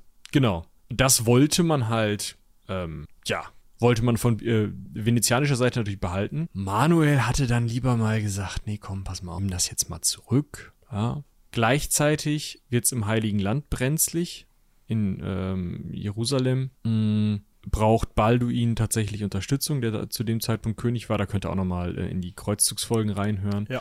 Braucht Unterstützung. Und äh, langsam aber sicher gehen die äh, christlichen Königreiche im, äh, in der Levante verloren. Und in, diesem, in dieser Situation, wo gleichzeitig diese christlichen Königreiche verloren gehen, die einen Handelsplatz bedeuten, und man langsam immer schlechter gelitten ist bei den Byzantinern, kommt dann auf einmal dieser Kaiser Manuel und sagt, pass mal auf, erster Punkt, wir räumen jetzt erstmal in Italien auf, wir sind ja immer noch römische Kaiser, das heißt, wir fangen jetzt mal von Anconda aus an, äh, Ancona, das nicht das auf Rügen, aus an ähm, und erobern hier Italien zurück. Zweiter Punkt, wir hauen dieses Handelsprivileg, machen das, äh, also äh, widerrufen dieses Handelsprivileg für die Byzantiner, dass wir vernünftig, äh, für die äh, Venezianer, dass wir vernünftig wieder handeln können. Und ähm, außerdem äh, erweitern wir unseren äh, Bereich auch über die, äh, die Adria, die östliche Adriaküste über Dalmatien und stehen sozusagen kurz vor den Türen von Venedig. Byzantinische Truppen stehen kurz vor den Türen von Venedig. Und in dieser Situation nutzt Venedig dann des, den Stein, den sie sozusagen vorher im Brett haben, auf der katholischen Seite beim Papst, beim Kaiser und sagen, okay, ist ja alles schön und gut, aber gerade geht's ja unten in der Levante richtig ab. Jerusalem äh, geht bald verloren. Wir müssen da irgendwie was tun, wenn es nicht sogar dann schon verloren ist. Jetzt zeitlich nicht hundertprozentig. Oh, doch, müsste, müsste noch. Guckst du das eben nach? Ja. Ähm, so, also, ne, wir haben da ein Problem. Leute, wir haben uns immer schon mit den Kreuzzügen in Venedig gesammelt. Machen wir einfach nochmal so, ja. Und ich habe auch schon eine Idee, wie ihr die ganzen Überfahrtskosten quitt werdet. Das ist überhaupt kein Problem. Kriegen wir alles hin. Kleiner Spoiler. Wir müssten aber ganz kurz mal eben den Byzantinern nerven. Bisschen nur. Ist nicht schlimm. Und 1187. 1187, ja, dann ist zu, genau, dann ist zu diesem Zeitpunkt, äh, wo die ersten Ideen äh, aufkommen für so einen vierten Kreuzzug, ist wahrscheinlich noch, ist wahrscheinlich noch alles gut, aber dann 1187 verliert, äh, also wird Jerusalem äh, von Saladin erobert und kurz vorher werden auch schon mh, hm, westliche katholische ähm, Bewohner Byzanz, von Byzanz, von Konstantinopel in Pogrom 1182 ähm, umgebracht, sodass nicht nur die Handelsbeschränkungen immer stärker werden, sondern auch noch die Leute, die dort handeln, in Konstantinopel umgebracht werden. Es gibt immer mehr anti-westliche Stimmung, kann man es vielleicht nennen, in Byzanz. Und auf dieser Grundlage plus der Rückeroberung Jerusalems wird dann der vierte Kreuzzug gestartet. Und Enrico Dandolo, der zu dem Zeitpunkt Doge ist, sagt dann, okay, pass mal auf, wir machen das einfach wie folgt. Ihr kommt hier vorbei, sammelt euch in Venedig, wir stellen die Schiffe, ihr erobert kurz Zarda, also das heutige kurz. Zarda. Wir können ja mal eben kurz einordnen, wo das ist. Wir haben ja gerade auch schon über, das finde ich nämlich ganz interessant, sorry, dass ich dir jetzt so dazwischen gefahren Ja. bin. Ähm, wir haben gerade schon über Ancona gesprochen, da wo Manuel der Erste, es war noch Manuel, ne, der darüber geschippert Ja, ist und genau. gesagt, komm, da gehen wir jetzt mal bei und wir gucken uns das mal an. Das liegt circa 225 Kilometer südlich, nicht circa, sondern ziemlich genau, Luftlinie südlich von Venedig. Die nächstgrößere Stadt da ist so San Marino, das liegt aber ein bisschen, oder Rimini, kennt man vielleicht auch. Wenn man da nochmal so gute f- 75 Kilometer die Küste runterfährt, dann ist man in Ancona und das heutige Sadar liegt, also das auch damals schon dort gelegen hat, liegt die quasi direkt gegenüber an der Adria. Das ist heute Kroatien. Ja. Genau, das, da sagt man dann halt, okay, das haben jetzt die Byzantiner in diesem, in diesem Zuge dessen, dass sie eben auch kurz vor äh, den Sta- Stadttoren Venedig standen, haben sie eben auch das erobert. Komm, das machen erstmal die Kreuzfahrer und dann fahren wir direkt weiter und fahren nach Konstantinopel. Äh, ist so also zum einen äh, hatte man sich da so einen Vorwand geholt, dass ein ähm, byzantinischer Thronprätendent, also jemand, der eigentlich Anspruch auf den byzantinischen Kaiserthron hatte, der war ähm, ja, Ja, der war äh, Und dann hat weggekommen. man gesagt, komm, den, ne, der war eigentlich rechtmäßig und so, den setzen wir da jetzt ein und so. Der Punkt ist, am Ende ist man hingegangen und hat gesagt, komm, Kreuzzug geht auch nach Byzanz, geht auch nach Konstantinopel und hat dann wirklich unter venezianischer Kontrolle das lateinische Kaiserreich aufgemacht. Ich denke mal, da machen wir am besten eine eigene Folge Ja, zu, weil das definitiv. echt nochmal ein Ding ist. Aber der Witz beim lateinischen Kaiserreich für die Byzantiner ist, Byzanz ist weg. Byzanz ist ein Kaiserreich eines katholischen Kaisers. Da sitzt ein katholischer Kaiser unter der Kontrolle von Venedig. Also nicht nur der Handel ist kontrolliert, sondern es geht dann sogar so weit, dass es zwar offiziell souverä ein souveräner Kaiser ist, aber Venedig durchaus mal sagen kann, was denn zu passieren hat. Und drei Achtel des lateinischen Kaiserreichs, des ehemals byzantinischen Gebietes, stehen den Venezianern zu. Als Wiedergutmachung für das, was ihnen da vorher irgendwie die Byzantiner angetan haben sollen. Was genau das war, naja, wie gesagt, da ist so ein bisschen was in der äh, in Dalmatien erobert worden, aber ist eigentlich ziemlich egal, was genau die dann hochgehalten haben, um zu sagen, hier, das war so schlimm, sondern was wichtig ist, ist eben, dass Venedig jetzt auf einen Schlag drei Achtel des ehemaligen byzantinischen Reiches unter seiner Fuchtel hat. Das sind ähm, zum einen große Teile der Ostküste der Adria. Das ist die komplette Insel Kreta. Das ist Zypern ist zu dem Zeitpunkt schon unter venezianischer Kontrolle. Ähm, das ist aber auch noch, das finde ich besonders spannend, ähm, die Peloponnes, also diese große Halbinsel, auf der ähm, unter anderem zum Beispiel Korinth sind, dann äh, Sparta. Ist Sparta, genau, dann Korfu, dann ähm, Euböa, die kennt man vielleicht auch noch, das ist eine der größten Inseln in, ähm, wie heißt dieses, in der Ägäis, danke. Also, ähm, Das ist also, ne, ich finde das immer, gerade bei Eubea finde ich das ein bisschen schwierig, die zu kennen, in Anführungsstrichen. Jetzt muss ich mal gerade gucken. Es ist nämlich, ah, ist das eine Insel? Ich glaube, das ist eine Halbinsel. Kann auch eine Halbinsel sein. Warte, warte, warte, warte, warte. Es ist eine Halbinsel. Es gibt einen 100 Meter breiten, oder? Warte, warte. Nee, ist eine Insel. Okay. es gibt eine Brücke. Also das ist, äh, man verwechselt das schnell. Das ist bei äh, Chalkida, die, ähm, die Stadt, da ist der Übergang, die griechische Stadt.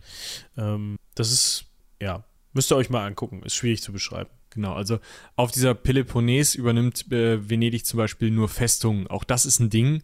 Ähm, häufig woll, will Venedig gar keine großen Landbesitzungen zu dieser Zeit noch, da kommen wir noch zu, sondern sagt, nee, komm, wir machen, wir machen nur so ein bisschen an der Küste so ein oder zwei Festungen, dass wir immer schön so Inselhopping bzw. Festungshopping mit unseren Schiffen betreiben können. Das reicht denen schon. Ja, aber und wir können ja auch noch mal ganz kurz eben auf diese, auf diese Plünderung selber eingehen. Du hast ja gerade, glaube ich, schon ein ganz bisschen zugesagt, aber das ist halt, ja, schon ziemlich krass gewesen. Was, ja, klar. Was also, man da halt alles rausgeschafft hat, ne? Was man da halt an Kunstschätzen, an alles. Da ist alles mitgenommen worden, was nicht nied- und nagelfest ist. Also aus Konstantinopel jetzt. Ne? Auch, auch was nied- und nagelfest war. Ja. Ich verlinke euch mal ein Bild von den vier Tetrarchen. Ähm, ich kann euch sogar ein Bild verlinken. Haha, das packe ich da rein. Das wird gut. Ähm, ich packe euch ein Bild da rein von den vier Tetrarchen am Markusdom. Das ist eine kleine Figurengruppe von eben vier römischen Kaisern aus byzantinischen Porphyr, die halt wirklich original in Byzanz aus irgendeinem Gebäude rausgekloppt wurden, mitgenommen wurden und in den Markusdom integriert wurden. Das ja. gleiche gilt für die Quadriga, die über dem Markusdom steht. Das sind vier Bronzepferde, Riesenteile. Auch die einfach irgendwo in Byzanz abgedübelt und dahingestellt. Massenhaft Reliquien, ähm, massenhaft irgendwelche Goldscheiße. Alles haben die mitgenommen. Das ist komplett in den Westen gewandert. Da sind ähm, Reliquien über ganz Westeuropa verteilt worden, die alle vorher in Byzanz waren.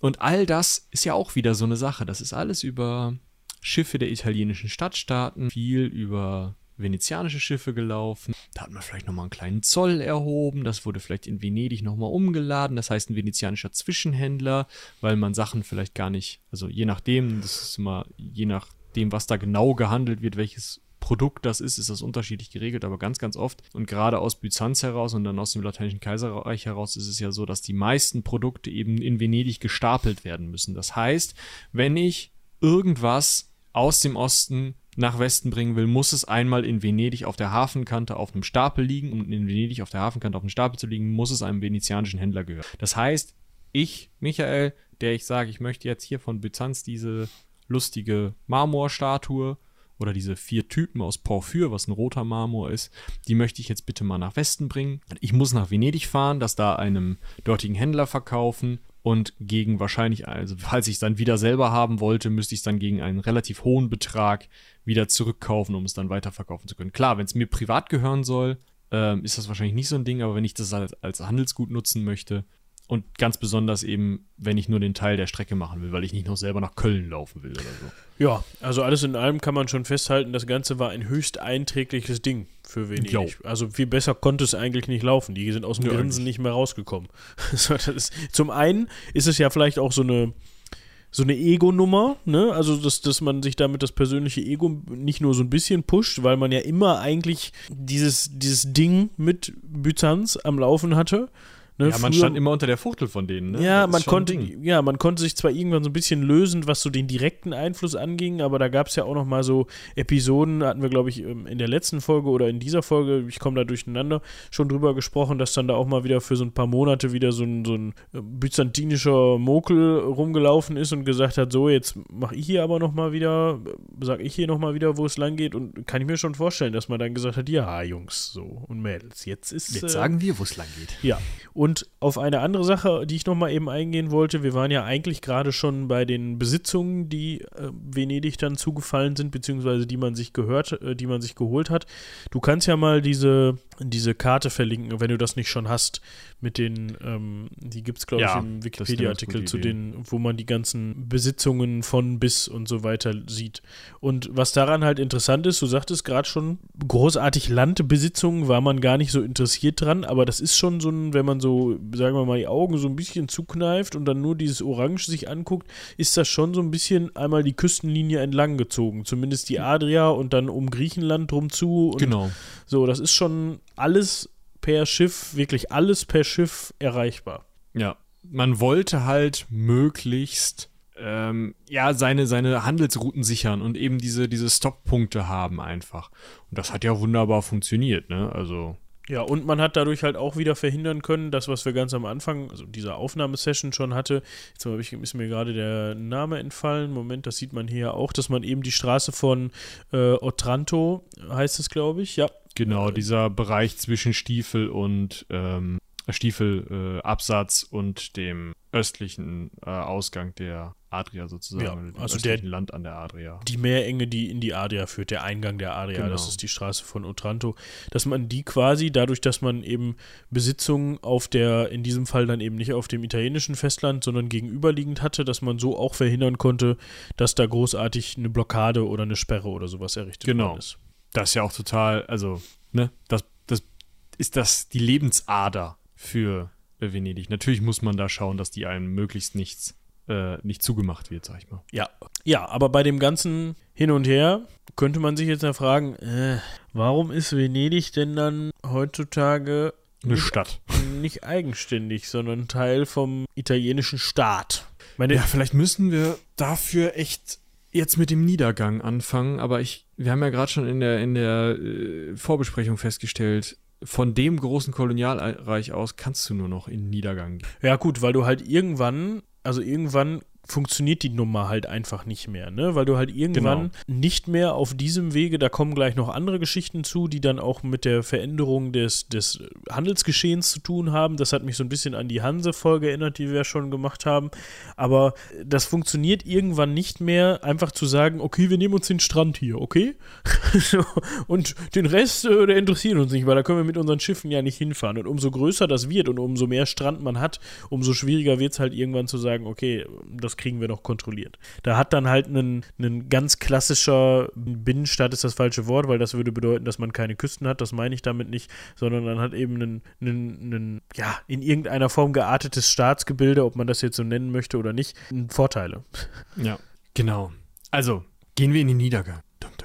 Wir schreiben, was haben wir, das Jahr ah, um 1300, sag mal. Ne? Also 1261 gelingt tatsächlich dem Kaiserreich Nikaia, Nicäa, ähm, das äh, direkt Kleinasien sozusagen die, den Vorgarten von Konstantinopel bildet, ähm, dem Rest sozusagen des Byzantinischen Kaiserreichs oder einem des Restes des Byzantinischen Kaiserreiches gelingt die Rückeroberung von Konstantinopel. Das heißt, dieses lateinische Kaiserreich implodiert und äh, Venedig hat halt nicht mehr so stark den Daumen auf dieser, ähm, dieser Struktur der gesamten Region, heutiges Griechenland, heutige Türkei, heutiges Schwarzes Meer, weil das ist eben auch besonders interessant für Venedig, gerade wo eben Saladin ähm, Jerusalem zurückerobert hat und das ähm, ja die gesamte Levante eigentlich verloren geht für Venedig, ähm, außer Zypern, ist halt der Handel nicht mehr nach ganz nach Osten so interessant, sondern der Handel durchs Schwarze Meer nach Nordosten. Der ist interessant. Die Schwarzmeeranrainer sind interessant und dann weiter nach Osten und da ist auch ein, ähm, ein Aus, eine Ausprägung von tatsächlich Marco Polo, der ähm, ab 1200, ab den 1270er Jahren irgendwann ähm, eben auch sich für China interessiert, eben nach Osten reist. Und auf diese diese Wege, dazu möchte man unbedingt zumindest durch den Bosporus und die Dardanellen kommen. Das heißt, man muss sich dann mit den wieder eingesetzten Byzantinern gutstellen. Das ist das erste Ding. Man möchte aber sein ähm, Kolonialreich natürlich auch halten. Das ist das nächste Ding. Man möchte in nach Norden hin, weil man jetzt immer mehr merkt, okay, wir haben im, im Südosten, im südöstlichen Mittelmeer, im östlichen Mittelmeerbereich nicht mehr so viel zu erwarten an Handelsmöglichkeiten. Besonders je weiter die Seldschuken es schaffen, äh, Kleinasien zu erobern. Möchte ich also irgendwie neue Handelswege und vielleicht auch nochmal irgendwie sowas wie einen, eine Sicherheit mir aufbauen. Und diese Sicherheit baue ich mir auf, indem ich das Hinterland Venedigs sozusagen, also bis zu den Alpen rauf, Venetien, Friaul, diese Gegend erobere. Das sind so die ne neuen Ziele. Zum einen eben durch, durch Schwarze Meer oder ins Schwarze Meer kommen, zum anderen sich selber noch ein bisschen Rückhalt erobern. Das gilt auch für Italien. Und da komme ich also wieder, oder kommt Venedig also wieder in Konflikte, weil ihnen diese große Einnahmequelle des Lateinischen Kaiserreichs wegbricht. Und wieder haben wir wechselnde ähm, Allianzen, ganz besonders, weil sich ein neuer Rivale aufbaut und das ist Genua. Genua ist eine ähnlich machtvolle, ähnlich zur See machtvolle Stadt, die sich mit diesem Kaiserreich Nikaia verbündet und diese Rückeroberung Konstantinopels überhaupt erst möglich macht. Das heißt, wir haben jetzt auf der östlichen Seite, die im Zweifel immer mal für ein paar Jahre geschlossenen, den geschlossenen Bosporus. Auf der westlichen Seite sozusagen, wenn der Stiefel so, also der italienische Stiefel so Stulpen hat oben, dann sitzt der äh, Genua sozusagen genau auf der gegenüberliegenden Seite ja. von Venedig und die kommen tatsächlich auch noch übers Land. Ja, bis äh, Chioggia, Chioggia, was ähm, eine Stadt ist, die jetzt ich will nicht sagen fußläufig, aber jetzt nicht besonders weit von Venedig entfernt ist, mm, gehen die tatsächlich übers Land mit Landarmeen. Und das schränkt Venedig nochmal unglaublich ein und bringt eben diese Angst davor, auf dem Meer gar nichts mehr leisten zu können und sorgt dafür, dass man eben nach Norden Richtung Alpen irgendwie etwas, etwas reißen möchte, sich erweitern möchte, um auf dem Land zumindest die eigene Nahrungsversorgung zum Beispiel sicherzustellen. Und das wird immer interessanter, je mehr andere Gegenden bedrängt werden. Karl von Anjou ähm, ist ein zum Beispiel ein, einer dieser äh, Leute, das ist der König von Sizilien, der versucht, ganz Italien zu erobern. Im Endeffekt, wie die Normannen es früher versucht haben, von Sizilien aus. Und tatsächlich auch gegen Byzanz vorgehen möchte. Das ist ja erstmal interessant und erstmal vielleicht auch jemand, den man, hm, mit dem man sich vielleicht zusammentun möchte, aber nicht zu viel in Italien erobern, geht auch lieber nach Byzanz, da haben wir sowieso noch eine Rechnung offen. Bisschen schwierig. Der holt sich dann aber auf einmal auch die Krone von Ungarn und ist auf einmal im Osten von Venedig unterwegs und hat dann Dalmatien wieder direkt als Einflussbereich und möchte Dalmatien haben, da wo venezianische Kolonien sind. Zack, dreht sich der ganze Wind. Man hat auf einmal ähm, wieder einen Gegner da, man schafft es, dieses Problem sozusagen zu beruhigen, indem sich die Besitzverhältnisse auf Sizilien ändern und Aragon, also Spanien sozusagen, eins der spanischen Königreiche dort, übernimmt. Dann hat man aber natürlich die, Spanier, die Spanier auf einmal in Italien rumlaufen, die möchte man da vielleicht auch nicht haben, kämpft auf einmal gegen die Spanier. Dazu holt man sich türkische, ähm, türkische Söldner, das wiederum gefällt natürlich keinem da im Westen, ganz besonders den Habsburgern nicht. Denen hat man so, mit denen hat man sowieso Probleme, weil man eben nördlich ähm, Gebiete einnehmen möchte, die eigentlich für die Habsburger interessant sind. Also zum Beispiel Triest und die Grafschaft Görz. Görz klingt so, ich sag mal, deutsch, ist aber einfach das oberste Ende äh, des ja, von Italien, das oberste östliche Ende von Italien, was eben lange unter habsburgischer Kontrolle war und dann zwischenzeitlich die Venezianer erobert haben. Und so kämpft man sich halt wieder mit weiteren wechselnden äh, Koalitionen in diesem europäischen Machtgleichgewicht von links nach rechts, bis im Endeffekt bis die Osmanen Konstantinopel erobern, weil dann dreht sich die gesamte Macht nochmal. Und da haben wir dann ja auch noch die äh, Entdeckung oder die, die erste Fahrt von Kolumbus nach Amerika, was natürlich auch nochmal ein Riesending ist. Ja. Ich wollte das gerade nochmal eben das genaue Datum, das kann man auch auswendig wissen, nachgucken. 1453, ähm, Eroberung von Konstantinopel. Das ist das, da haben wir aber auch schon mal eine Folge zu. Also da könnt ihr auch gerne nochmal reinhören. Was ich dazu an der Stelle noch eben sagen wollte, wir werden, wir machen das jetzt so ein bisschen hoppla hopp. Wenn da jetzt ja ZuhörerInnen dabei sind, die sich sagen, ja Moment, da sind aber noch diese und jene wichtigen Ereignisse, die wir jetzt hier nicht erwähnt haben. Es wird in Zukunft hin und wieder immer mal wieder eine Folge zu Einzelthemen geben. Ne? Wie zum Beispiel ja, also Lateinisches Kaiserreich. Ja, wir haben uns das nochmal genau angeschaut und das ist einfach ähm, viel. ja, und viele interessante Sachen. Das ist eben genau das. Ne? Also das ja. ist äh, die Frage, was man da dann nochmal in deutlicher behandeln möchte und was nicht. Genau, deswegen, ähm, wie gesagt, geht es jetzt, würde ich sagen, würde ich vorschlagen, einfach weiter beim Aufstehen, beim Erstarken der Osmanen und dabei, dass auf einmal gleichzeitig im Osten es ja ordentlich rappelt und im Westen auf einmal neue Wege erkundet werden, um äh, Profit zu machen. Ich mal also neue Handelswege erkunden. Ja, du hast es gerade schon gesagt. Die Osmanen waren ein Programm, nicht waren ein Programm, sondern waren ein Punkt für Venedig. Nämlich, und wenn man da nochmal sich eben die Karte in Erinnerung ruft, was wir da gehört haben, wie viele Kolonien man, also man muss es tatsächlich dann eher Kolonien als Besitzungen, oder es sind auch Besitzungen, aber wir haben ja gesagt, das ist nicht so das Klassische, dass man sagt, so, das gehört jetzt eben zum Staat Venedig. Ist vielleicht auch schwierig, das mit einem Stadtstaat so unter einen Hut zu bekommen, sondern es sind dann eher Kolonien und Besitzungen, die man da hatte. Und dadurch, dass dann eben, ja, die Osmanen es schaffen, Konstantinopel zu erobern und von da aus auch mehr Einfluss ausüben können, ist das natürlich nicht besonders schön. Ne? Denn um, umso mehr Besitzung man verliert, umso mehr Handelsmacht äh, verliert man eben auch. Und du hast ja auch eben schon gesagt, ähm, der Handelsraum Richtung Osten bricht auch immer we äh, mehr ein. Es kommen Konkurrenten, Stichwort Genua, mit dazu. Und ähm, das sieht dann alles gar nicht so gut aus. Ja, und es wird noch weniger gut. Also äh, seit der Eroberung Konstantinopels übernimm, übernehmen die Osmanen immer mehr das, was vorher das Byzantinische Reich war und gehen noch weiter nach Westen und nach Westen und nach Westen. Und tatsächlich ist es so, dass Venedig so sehr in Bedrängnis gerät ab 1460er Jahren, dass sie versuchen, sich mit dem Schah von Persien zu verbünden, also mit dem östlichen Gegner von den Osmanen, um halt irgendwie noch eine Chance zu haben, um irgendwie die hohe Pforte, also so nennt sich der, oder so, das nutzt man synonym, das ist der ähm, äh, ein, ein Eingang des Palastes des ähm, Herrschers des Sultans. Deswegen nennt man das Osmanische Reich auch gerne mal die Hohe Pforte oder so ein bisschen wie Berlin hat gehandelt, sagt man da halt die Hohe Pforte hat. Mhm.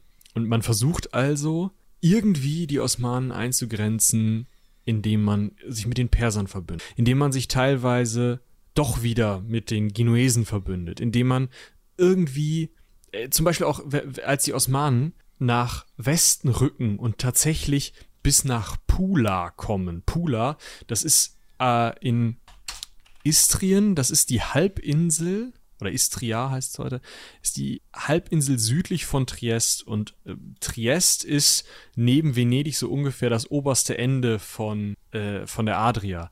Das ist, äh, das ist vor der Haustür, das ist im Vorgarten, das ist äh, da, wo du hintrittst, wenn du aus der Tür gehst für die Venezianer.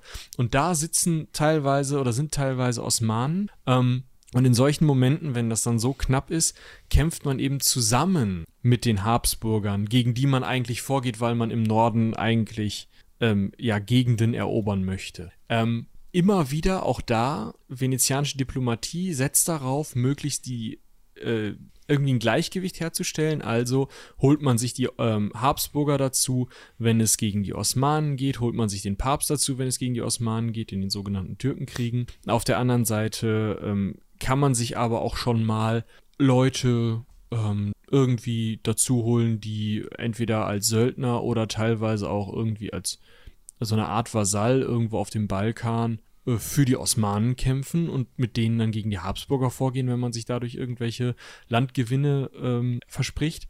Das funktioniert im 15. Jahrhundert relativ. Im 16. Jahrhundert kommt man aber, also kommen so langsam kann man eigentlich sagen, die ganzen Mächte drumrum, den Venezianern auf die Schliche. Und es gibt immer neue Koalitionen zwischen zum Beispiel Papst und Kaiser gegen Venedig, zwischen einzelnen Städten in Italien, die immer stärker werden, auch wieder gegen Venedig. Und nur immer mal diese Gefahr der Osmanen durch die Osmanen eint tatsächlich ja, Anrainer Venedigs nochmal mit der Stadt und sorgt dafür, dass dann solche Sachen passieren können wie die Seeschlacht von Lepanto, die letzte große Seeschlacht, in der Venedig tatsächlich noch gegen die Osmanen gewinnen konnte, ja. in Zusammenarbeit mit der Heiligen Liga. Also ja. zum Beispiel ist da alles drin. Spanien, der Papst, Spanien, Genua. Genua. Also das ist halt nochmal so ein Riesending, ne?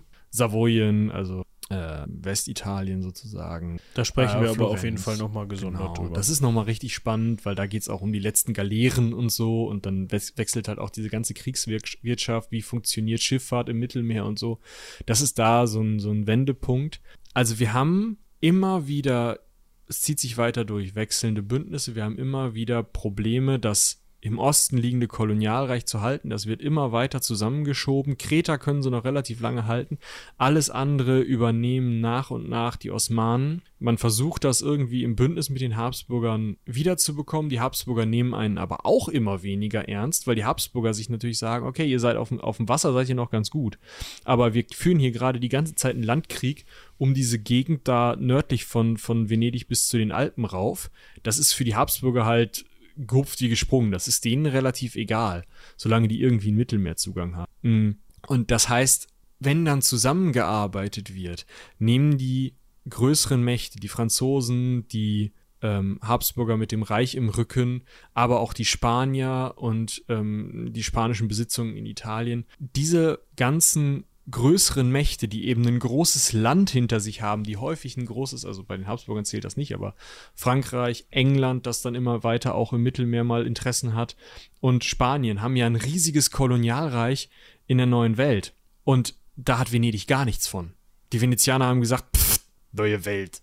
Was denn? Wir haben's Mittelmeer, läuft doch bei uns. Mhm. Und so, so zu lange am Mittelmeer festgehalten. Und deswegen und auch weil sie einfach die, das Personal alleine nicht haben, was halt ein großer Flächenstaat vielleicht hat, und auch die Rohstoffe nicht haben, die ein großer Flächenstaat vielleicht hat, können sie mit der neuen Art zur Wirtschaft, mit diesem, diesem Dreieckshandel von Europa nach Amerika, nach Afrika, wieder nach Europa, können sie überhaupt nicht mithalten. Da haben sie wirtschaftlich überhaupt nichts mehr gegenzusetzen und kämpfen sozusagen mit dem Rücken zur Wand um Anerkennung, um Handelsprivilegien und das, worauf sie sich am Ende ja zurückziehen müssen. Das klingt jetzt härter, als es, weil der Niedergang relativ langsam war und diese, dieses Hinterland, ähm, also Nordostitalien heute, ähm, durchaus noch äh, zu einer Prosperität in Venedig geführt hat. Aber das, worauf sie sich am Ende zurückziehen müssen, ist mehr oder weniger den Kolonialherren die Glasperlen zu verkaufen, mit denen sie die Leute in äh, Afrika und äh, den beiden amerikanischen Kontinenten verarschen können. Ja, gut, also ne, wenn man das jetzt nochmal so ganz, ganz bisschen auseinanderdröselt, ich hatte eben schon mal gesagt, es gibt dann da auch Probleme, was Handelsmöglichkeiten angeht. Das Kreditwesen spielt da zum Beispiel eine Rolle, da war Venedig wohl ein bisschen langsam und so konnten dann andere, ja, einfach, man kann hier das Wort merkantil benutzen, das ist so ein bisschen, wenn man das, wenn man das erklären möchte, ist das das Prinzip, ähm, dass man möglichst viel ausführt und möglichst viel exportiert und möglichst wenig importiert. Und wenn du dann halt einfach nur Strände hast, um das halt zu übertreiben, dann ist halt, und davon auch weniger als vorher, weil dir halt von den Türken ziemlich viel weggenommen worden ist, dann musst du relativ viel importieren und relativ wenig exportieren. Oder kannst relativ wenig exportieren. So, ne? Und solche Staaten wie zum Beispiel dann eben Portugal, Spanien, die Niederlande, Großbritannien, ne? wir haben, wir, wir kennen alle die großen, die großen Handelsunternehmungen. Bestes Beispiel East India Trading Company, aber es gibt ja, gab ja auch eine große niederländische ähm, Kompanie mhm. zum Beispiel da bist du dann halt irgendwann einfach außen vor. Und was dazu natürlich auch noch kommt, ne, vielleicht greife ich da jetzt auch schon ein bisschen voraus, ist, dass man ja trotzdem immer noch gedacht hat, man wär's. Also, ja, genau. Das ist, das ist echt ein Punkt, ne? So. Gerade wenn man dann Kreta verteidigt, wo man sich denkt, äh, denken sollte heute, äh, Leute, äh, drum zu ist nix. Ne? Ja, so aber auch zum Beispiel hat man immer wieder teilweise noch Flotten gesandt, ne? wie zum Beispiel 1778 vor Tripolis zum Beispiel. Oder es gab dann auch in, in, im 18. Jahrhundert noch mal einen Krieg mit Tunesien, äh, solche Geschichten. Man hat dann halt auch nicht, wenn man ehrlich ist, auch nicht die Füße stillgehalten. Genau, man wollte einfach ähm, ja weiterhin im Großmächte-Pool mitspielen und hat einfach die Zeichen der Zeit so ein bisschen verkannt. Und das geht eben so weit, dass Venedig wirklich ja zum Anachronismus wird, kann man vielleicht sagen. Man hat eine Adelsschicht von, wir haben da letzte Folge drüber gesprochen, vorletzte, ähm, knapp 2000 Leuten mit knapp 25, äh, ab 25 Jahren, also dieser Leute, die in diesen großen Rat gekommen sind, haben wir am Anfang ja nochmal drüber gesprochen, ähm, wie die Leute oder dass man von Adel sein muss und volljährig, um in den großen Rat zu kommen. Du hast 1594 hast du 1967 Nasen in diesem großen Rat sitzen, von denen aber längst nicht mehr alle so viel Geld haben, wie es eigentlich angedacht ist, um in diesem großen Rat zu sitzen. Das heißt, die paar Familien oder die paar Familienoberhäupter, die noch richtig viel Geld haben, die machen noch auf dicke Hose. Die versuchen solche Sachen wie eben in irgendwelchen größeren Kriegen mitzuschwimmen. Die versuchen Kreta, koste es, was es wolle, gegen die Osmanen zu halten. Obwohl das eben, äh, wenn man sich das alleine vorstellt, die Osmanen, die haben den gesamten nordöstlichen Teil des Mittelmeers unter ihrer Kontrolle. Die haben Griechenland unter ihrer Kontrolle, die haben ähm, den Balkan zu großen Teilen unter ihrer Kontrolle, die haben Kleinasien unter ihrer Kontrolle und so weiter und so fort. Die sind eine riesige Landmacht, die haben unglaublich viele Leute. Wir haben in verschiedenen, die Türken vor Wien haben wir besprochen und so weiter. Da ist unglaublich viel los. Und Venedig ist eine kleine Stadt mit ein paar Städten irgendwo drum zu. Und die Kreta, Kreta? Kreta. Die Leute von Kreta fanden die venezianische Herrschaft schon immer scheiße, haben da zweimal gegen äh, revoltiert und jetzt kommen die Osmanen. Vielleicht finden die Leute von Kreta das immer noch ein bisschen blöd, wenn da jemand anderes kommt und sie regieren will. Aber die Venezianer können auch nicht darauf setzen, dass äh, ihnen uneingeschränkt geholfen wird auf Kreta. Sie wissen das im Zweifel. Das heißt, man verteidigt da also einen Ort, den man gar nicht unbedingt unter der eigenen Mütze haben sollte oder wo die Leute es nicht für, für gut halten. Nur aus dem Gedanken heraus, wir sind hier Venedig, wir sind die Allercoolsten, wir sind die Allergrößten. Und das machen eben diese einigen kleinen, also wenigen Familienoberhäupter. Das sind 24 alte Familien, wir haben ja schon drüber gesprochen, zwölf große Familien, die apostolischen Familien, zwölf, die knapp im Rang danach kommen und so weiter. Das sind große äh, reiche Familien, von denen aber viele kleine Absprösslinge viel, über die Jahrhunderte sich irgendwie gebildet haben, die gar nicht so viel Geld haben. Und mit diesen kleinen ärmeren Leuten kommt man dann natürlich auch innerhalb des Adels in den Konflikt, weil natürlich die Ärmeren sagen, wie ich soll jetzt schon wieder dieses Jahr zum vierten Mal eine Geldspende leisten, um irgendwie äh, Kreta zu verteidigen oder um in irgendeinem so Krieg mitzukämpfen. Leute, das geht langsam nicht mehr. Ich kann mir das nicht mehr leisten. Das heißt, wir haben nicht nur außerhalb von Venedig immer mehr Probleme mit dieser merkantilen Wirtschaft mitzukommen, mit ähm, also das ganze Wirtschaftssystem bricht halt einfach zusammen, Plus, wir haben innerhalb der Stadt auch nochmal das Problem, dass dort die Adelsstrukturen so nicht mehr funktionieren, wie sie über Jahrhunderte stabil funktioniert haben. Und ja, das bricht einfach in sich zusammen immer mehr, je mehr die Handelswege sich auch von Venedig weg verschieben, weil eben ja. die großen Kolonialmächte da sind. Und was noch dazu kommt, was ja nicht dazu kommt, aber was, was diese Probleme verstärkt in dem Sinne. Wenn man sich die größte Ausdehnung der, der, der in Venedig lebenden Personen anschaut, also die, wie viele, wie viele Einwohner Venedig hat, wenn man jetzt die Kolonial, Kolonialreiche dazu zählt, dann kommt man insgesamt auf zu größten Zeiten auf 2,2 Millionen, 1,5 bis 2,2 Millionen Einwohner, laut Schätzung. Und wenn du dir dann anguckst, welche anderen Player da einfach mit im Spiel sind, dann kannst du alleine schon aus dieser Sicht nicht auf, ja. ich nenne es jetzt einfach mal Kapital zurückgreifen, was dann viel, viel größere Länder einfach haben in bestimmten genau. Punkten. Ja, und dann kommt halt noch dazu, was du gerade sagtest, dass man diese 2,2 Millionen dann zu dem Zeitpunkt ja noch viel, viel, wieder viel, viel weniger, weil man so viel verloren hat, eben schröpft und schröpft und schröpft und schröpft. Ja, und dann ja. kommt ein Heer. Genau, wir haben also einen stetigen Niedergang von, was hatten wir jetzt gesagt, was war die letzte Jahreszahl, die wir gesagt haben, irgendwann 1500 so die Kante, ja, wo es noch echt super aussah. Dann geht's 250 Jahre lang, 270 Jahre lang geht's tendenziell bergab. Das heißt nicht, dass nicht 1780 Venedig nochmal seine Verteidigung ausbauen kann. Ne? Also es ist immer noch Geld da, wir haben immer noch unser eigenes Hinterland, es ist immer noch Handel da. Murano-Glas wird immer wichtiger. Wie gesagt, die Glasperlen aber auch einfach als Luxusgüter. Handel mit Luxusgütern nach Asien wird bleibt immer noch wichtig, weil eben die alten Handelsbeziehungen durchaus teilweise noch funktionieren. Aber trotzdem zieht sich Venedig notgedrungenermaßen immer mehr auf die eigene Stadt zurück. Also als dieser Heer, von dem du gleich sprechen möchtest, kommt, gibt es in, für Venedig noch paar ähm, Besitzungen in der Adria, Dalmatien gehört noch zu Venedig, Istrien gehört zu Venedig, Friaul gehört zu Venedig, das ist nordöstlich.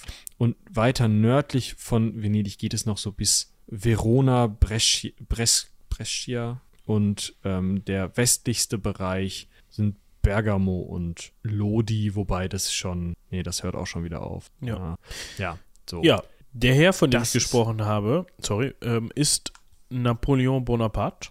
wir wissen ja, dass der so ein bisschen umtriebig war, ne? so ähm, Ende des äh, Ende des 18., Anfang des 19. Jahrhunderts. Nicht nur in Frankreich, sondern dann irgendwann halt auch im Rest Europas. Und der hat auf seinem Italienfeldzug den Venezianern und Venezianerinnen ein Bündnis angeboten. Ne? Man hat gesagt, gesagt, hier, pass auf, wir können mal hier uns verbünden. Und der Senat von Venedig hat gesagt, nö. Ist natürlich blöd, ne? Also man hätte vielleicht äh, größte Stadt im dann neu zu gründenden Königreich Italien werden können oder man hätte sich gegen die Habsburger mit Napoleon verbündet. Aber die Venezianer sagen so, ja. du Ficker. So, Was weißt du? Komm, du komm, komm auch her, Junge. So komm, komm mal ran. So. Morgen Sportplatz, die, 12 Uhr. Die Ohne gehen Treten. sogar so weit, dass sie, dass die venezianische, der venezianische Adel einen bewaffneten Aufstand in den Bereichen, die von Venedig aus sozusagen im Norden noch ähm, kontrolliert werden, in dieser äh, Terra Firma nennt sich das. Diese Gebiete, die halt sozusagen als, als Rückzugsort, als ähm, Wirtschaftsort, falls es eben mit dem Handel nicht mehr so gut klappt, ja schon die ganze Zeit erobert wurden, wo man sich immer mit den Habsburgern in den in Körper hatte. In diesen Gebieten unterstützen die einen Aufstand. Und Napoleon denkt sich, alles klar, ich werde zum Attila für wen, hat er gesagt. Und hat sich dann kurz mit den Österreichern geeinigt, mit den Habsburgern gesagt, pass mal auf, wir machen das wie folgt. Dalmatien, Istrien und der Nordbereich hier, Friaul, die ganze Kante, das alles, was ihr da, worüber ihr euch jahrhundertelang mit den Venezianern gestritten habt, das kriegt ihr, wenn ihr den Venezianern mit uns zusammen aufs Maul haut und dafür ein bisschen stillhaltet. Und zack, steht Venedig da, wo es nie stehen wollte. Nämlich man hat eine Macht im Osten, die Habsburger, man hat eine Macht im Westen, die Franzosen, die gut durch ganz Italien durchmarschiert sind, aber trotzdem, die von beiden Seiten kommen und Venedig erobern. Und damit endet tatsächlich die Zeit dieser venezianischen Republik, die wir jetzt zwei Folgen lang besprochen haben, dadurch, dass sich einmal diese beiden Mächte einig werden. Ja, ich meine, gut, da kommt dann einfach zum Tragen, dass man da nicht gegen ankommt. Und vielleicht sogar schon in dem Moment, wo Bonaparte gesagt hat, also Napoleon Bonaparte gesagt hat, hör mal zu, wollen wir uns nicht zusammentun, hätte sagen, nicht wieder sagen sollen, ja, wir sind aber Venedig, hör mal zu, glaubst du, wer du bist? Sondern sagen können, ja, machen wir. Und genau. so ist es dann so, dass am, jetzt muss ich gerade gucken, am 17. April, nee, anders. Das war das, da sind sie noch zurückgeschlagen worden, die äh, Franzosen. Wir haben ja über den Lido gesprochen. Das ist ja dieser vorgela diese vorgelagerte, ist es eine Halbinsel oder Insel? Ich glaube, es ist eine Halbinsel. Nee, ist eine Insel. Ähm, dieses, dieser vorgelagerte Inselstreifen vor Venedig, da hatte man natürlich auch Kanonen und man hat natürlich auch so ein bisschen auf seine Verteidigungsanlagen gesetzt. Wir haben darüber gesprochen, dass Venedig halt schwer zu erreichen ist, schwer vom Land und auch schwer vom Wasser aus die Stadt selbst einzunehmen ist, weil man eben das Ganze gut dann auch zu der Zeit, zu dem Zeitpunkt mit Kanonen absichern konnte. Aber trotzdem schaffen es die Franzosen dann am 25. April mit einer Flotte ja, Venedig zu erreichen und auch die Kanonen irgendwie zu umgehen, beziehungsweise sich nicht komplett von denen zusammenschießen zu lassen. Und so passiert es, dass am 12. Mai der amtierende Doge äh, Ludovico Manin ähm, sein Amt niederlegt. Und dann gibt es so eine Übergangsregierung, so eine provisorische Verwaltung eher und so wird dann eben am 16. Mai zum ersten Mal wahrscheinlich die französische Flagge auf dem Markusplatz gehisst. Genau. Also ob die, also zumindest stehen da auf einmal französische Soldaten und das ja. ist in der Geschichte Venedigs seit irgendeiner so Besetzung durch die Byzantiner 800 Tuck, also seit 1000 Jahren das erste Mal der Fall, dass da nicht venezianische Truppen auf diesem Platz stehen. Ja. Da ist vorbei. Und dann kommt es noch dicker. Also für ja, die, das, das ist das das ist das Problem, ne? Also klar, die ganzen, also, ne, was die, was die äh, französische Revolution so macht. Die Adligen fliegen alle aus ihren Ämtern, äh, diese 192 Familien da aus diesem großen Rat, die sich für total geil gehalten haben, werden zu großen Teilen ihrer Macht beraubt, zu Teilen auch ihrer, ihres Reichtums beraubt. Das ist alles echt unangenehm. Aber man denkt ja 1815, Wiener Kongress, Restauration, ja, alle, die ganze Zeit, das Rad der Zeit wird komplett wieder zurückgedreht. Und Metternich, der österreichische Außenminister, hält aber seinen Daumen drauf und sagt, pass mal auf, Venedig, ne? Da drehen wir nicht zurück. Diese ganze Gegend dort wird mit der Lombardei zusammengenommen. Die Lombardei ist ähm, Mittelitalien, also oder die Mitte des nördlichen Italiens, so kann man es wahrscheinlich sagen. Mm, wird zusammengenommen. Wir machen daraus das Königreich Lombardo-Venetien unter habsburgischer Kontrolle. Dann haben wir diese ganze Nerverei da in der Adria haben wir einfach nicht mehr. Ja. Das heißt, in dem Moment, wo man denkt, okay, jetzt hätte man vielleicht noch mal eine Chance, ist auch die vorbei. Die Venezianer versuchen es dann noch, vielleicht kann man da auch noch mal drüber sprechen, müssen wir mal schauen. Ein Nachfolger oder zumindest Familienmitglied des Ludovico Manin versucht es 1848, also nochmal 50 Jahre später, 50 Jahre nach Napoleon vielleicht, ähm, im Zuge dieser ganzen Revolutionsbewegung 1848, versuchen sie es nochmal ähm, und gründen die sogenannte Repubblica di San Marco, das ist also St. Markus. Hm. Ähm, Daniele Manin wird aber auch von österreichischen Truppen niedergeschlagen. Feldmarschall Radetzky kennt man vielleicht, ist da unterwegs. Ja. Und ähm, bis 1866 bleibt Venedig dann österreichisch bzw. habsburgisch, ja österreichisch, gehört zum österreichischen Kaiserreich und wird dann, nachdem Österreich in den Einigungs- oder im Deutsch-Deutschen Krieg, also einem der Einigungskriege gegen Preußen verliert und Preußen dort äh, Italien als Verbündeten hat, wird es eben ins Königreich Italien ähm, eingegliedert. Und damit ist es eigentlich, ja, da ist es bis heute. Ja, außer vielleicht einem kleinen Rauschmeißer, ne?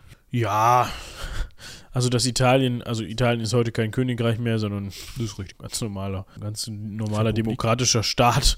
So und ja, was was Michi meinte ist, es gibt noch so eine kleine so eine kleine Anekdote ähm, aus dem Jahr 1997. Das war nämlich der 200. Jahrestag der Ende des Ende Endes der Republik, wenn man so möchte.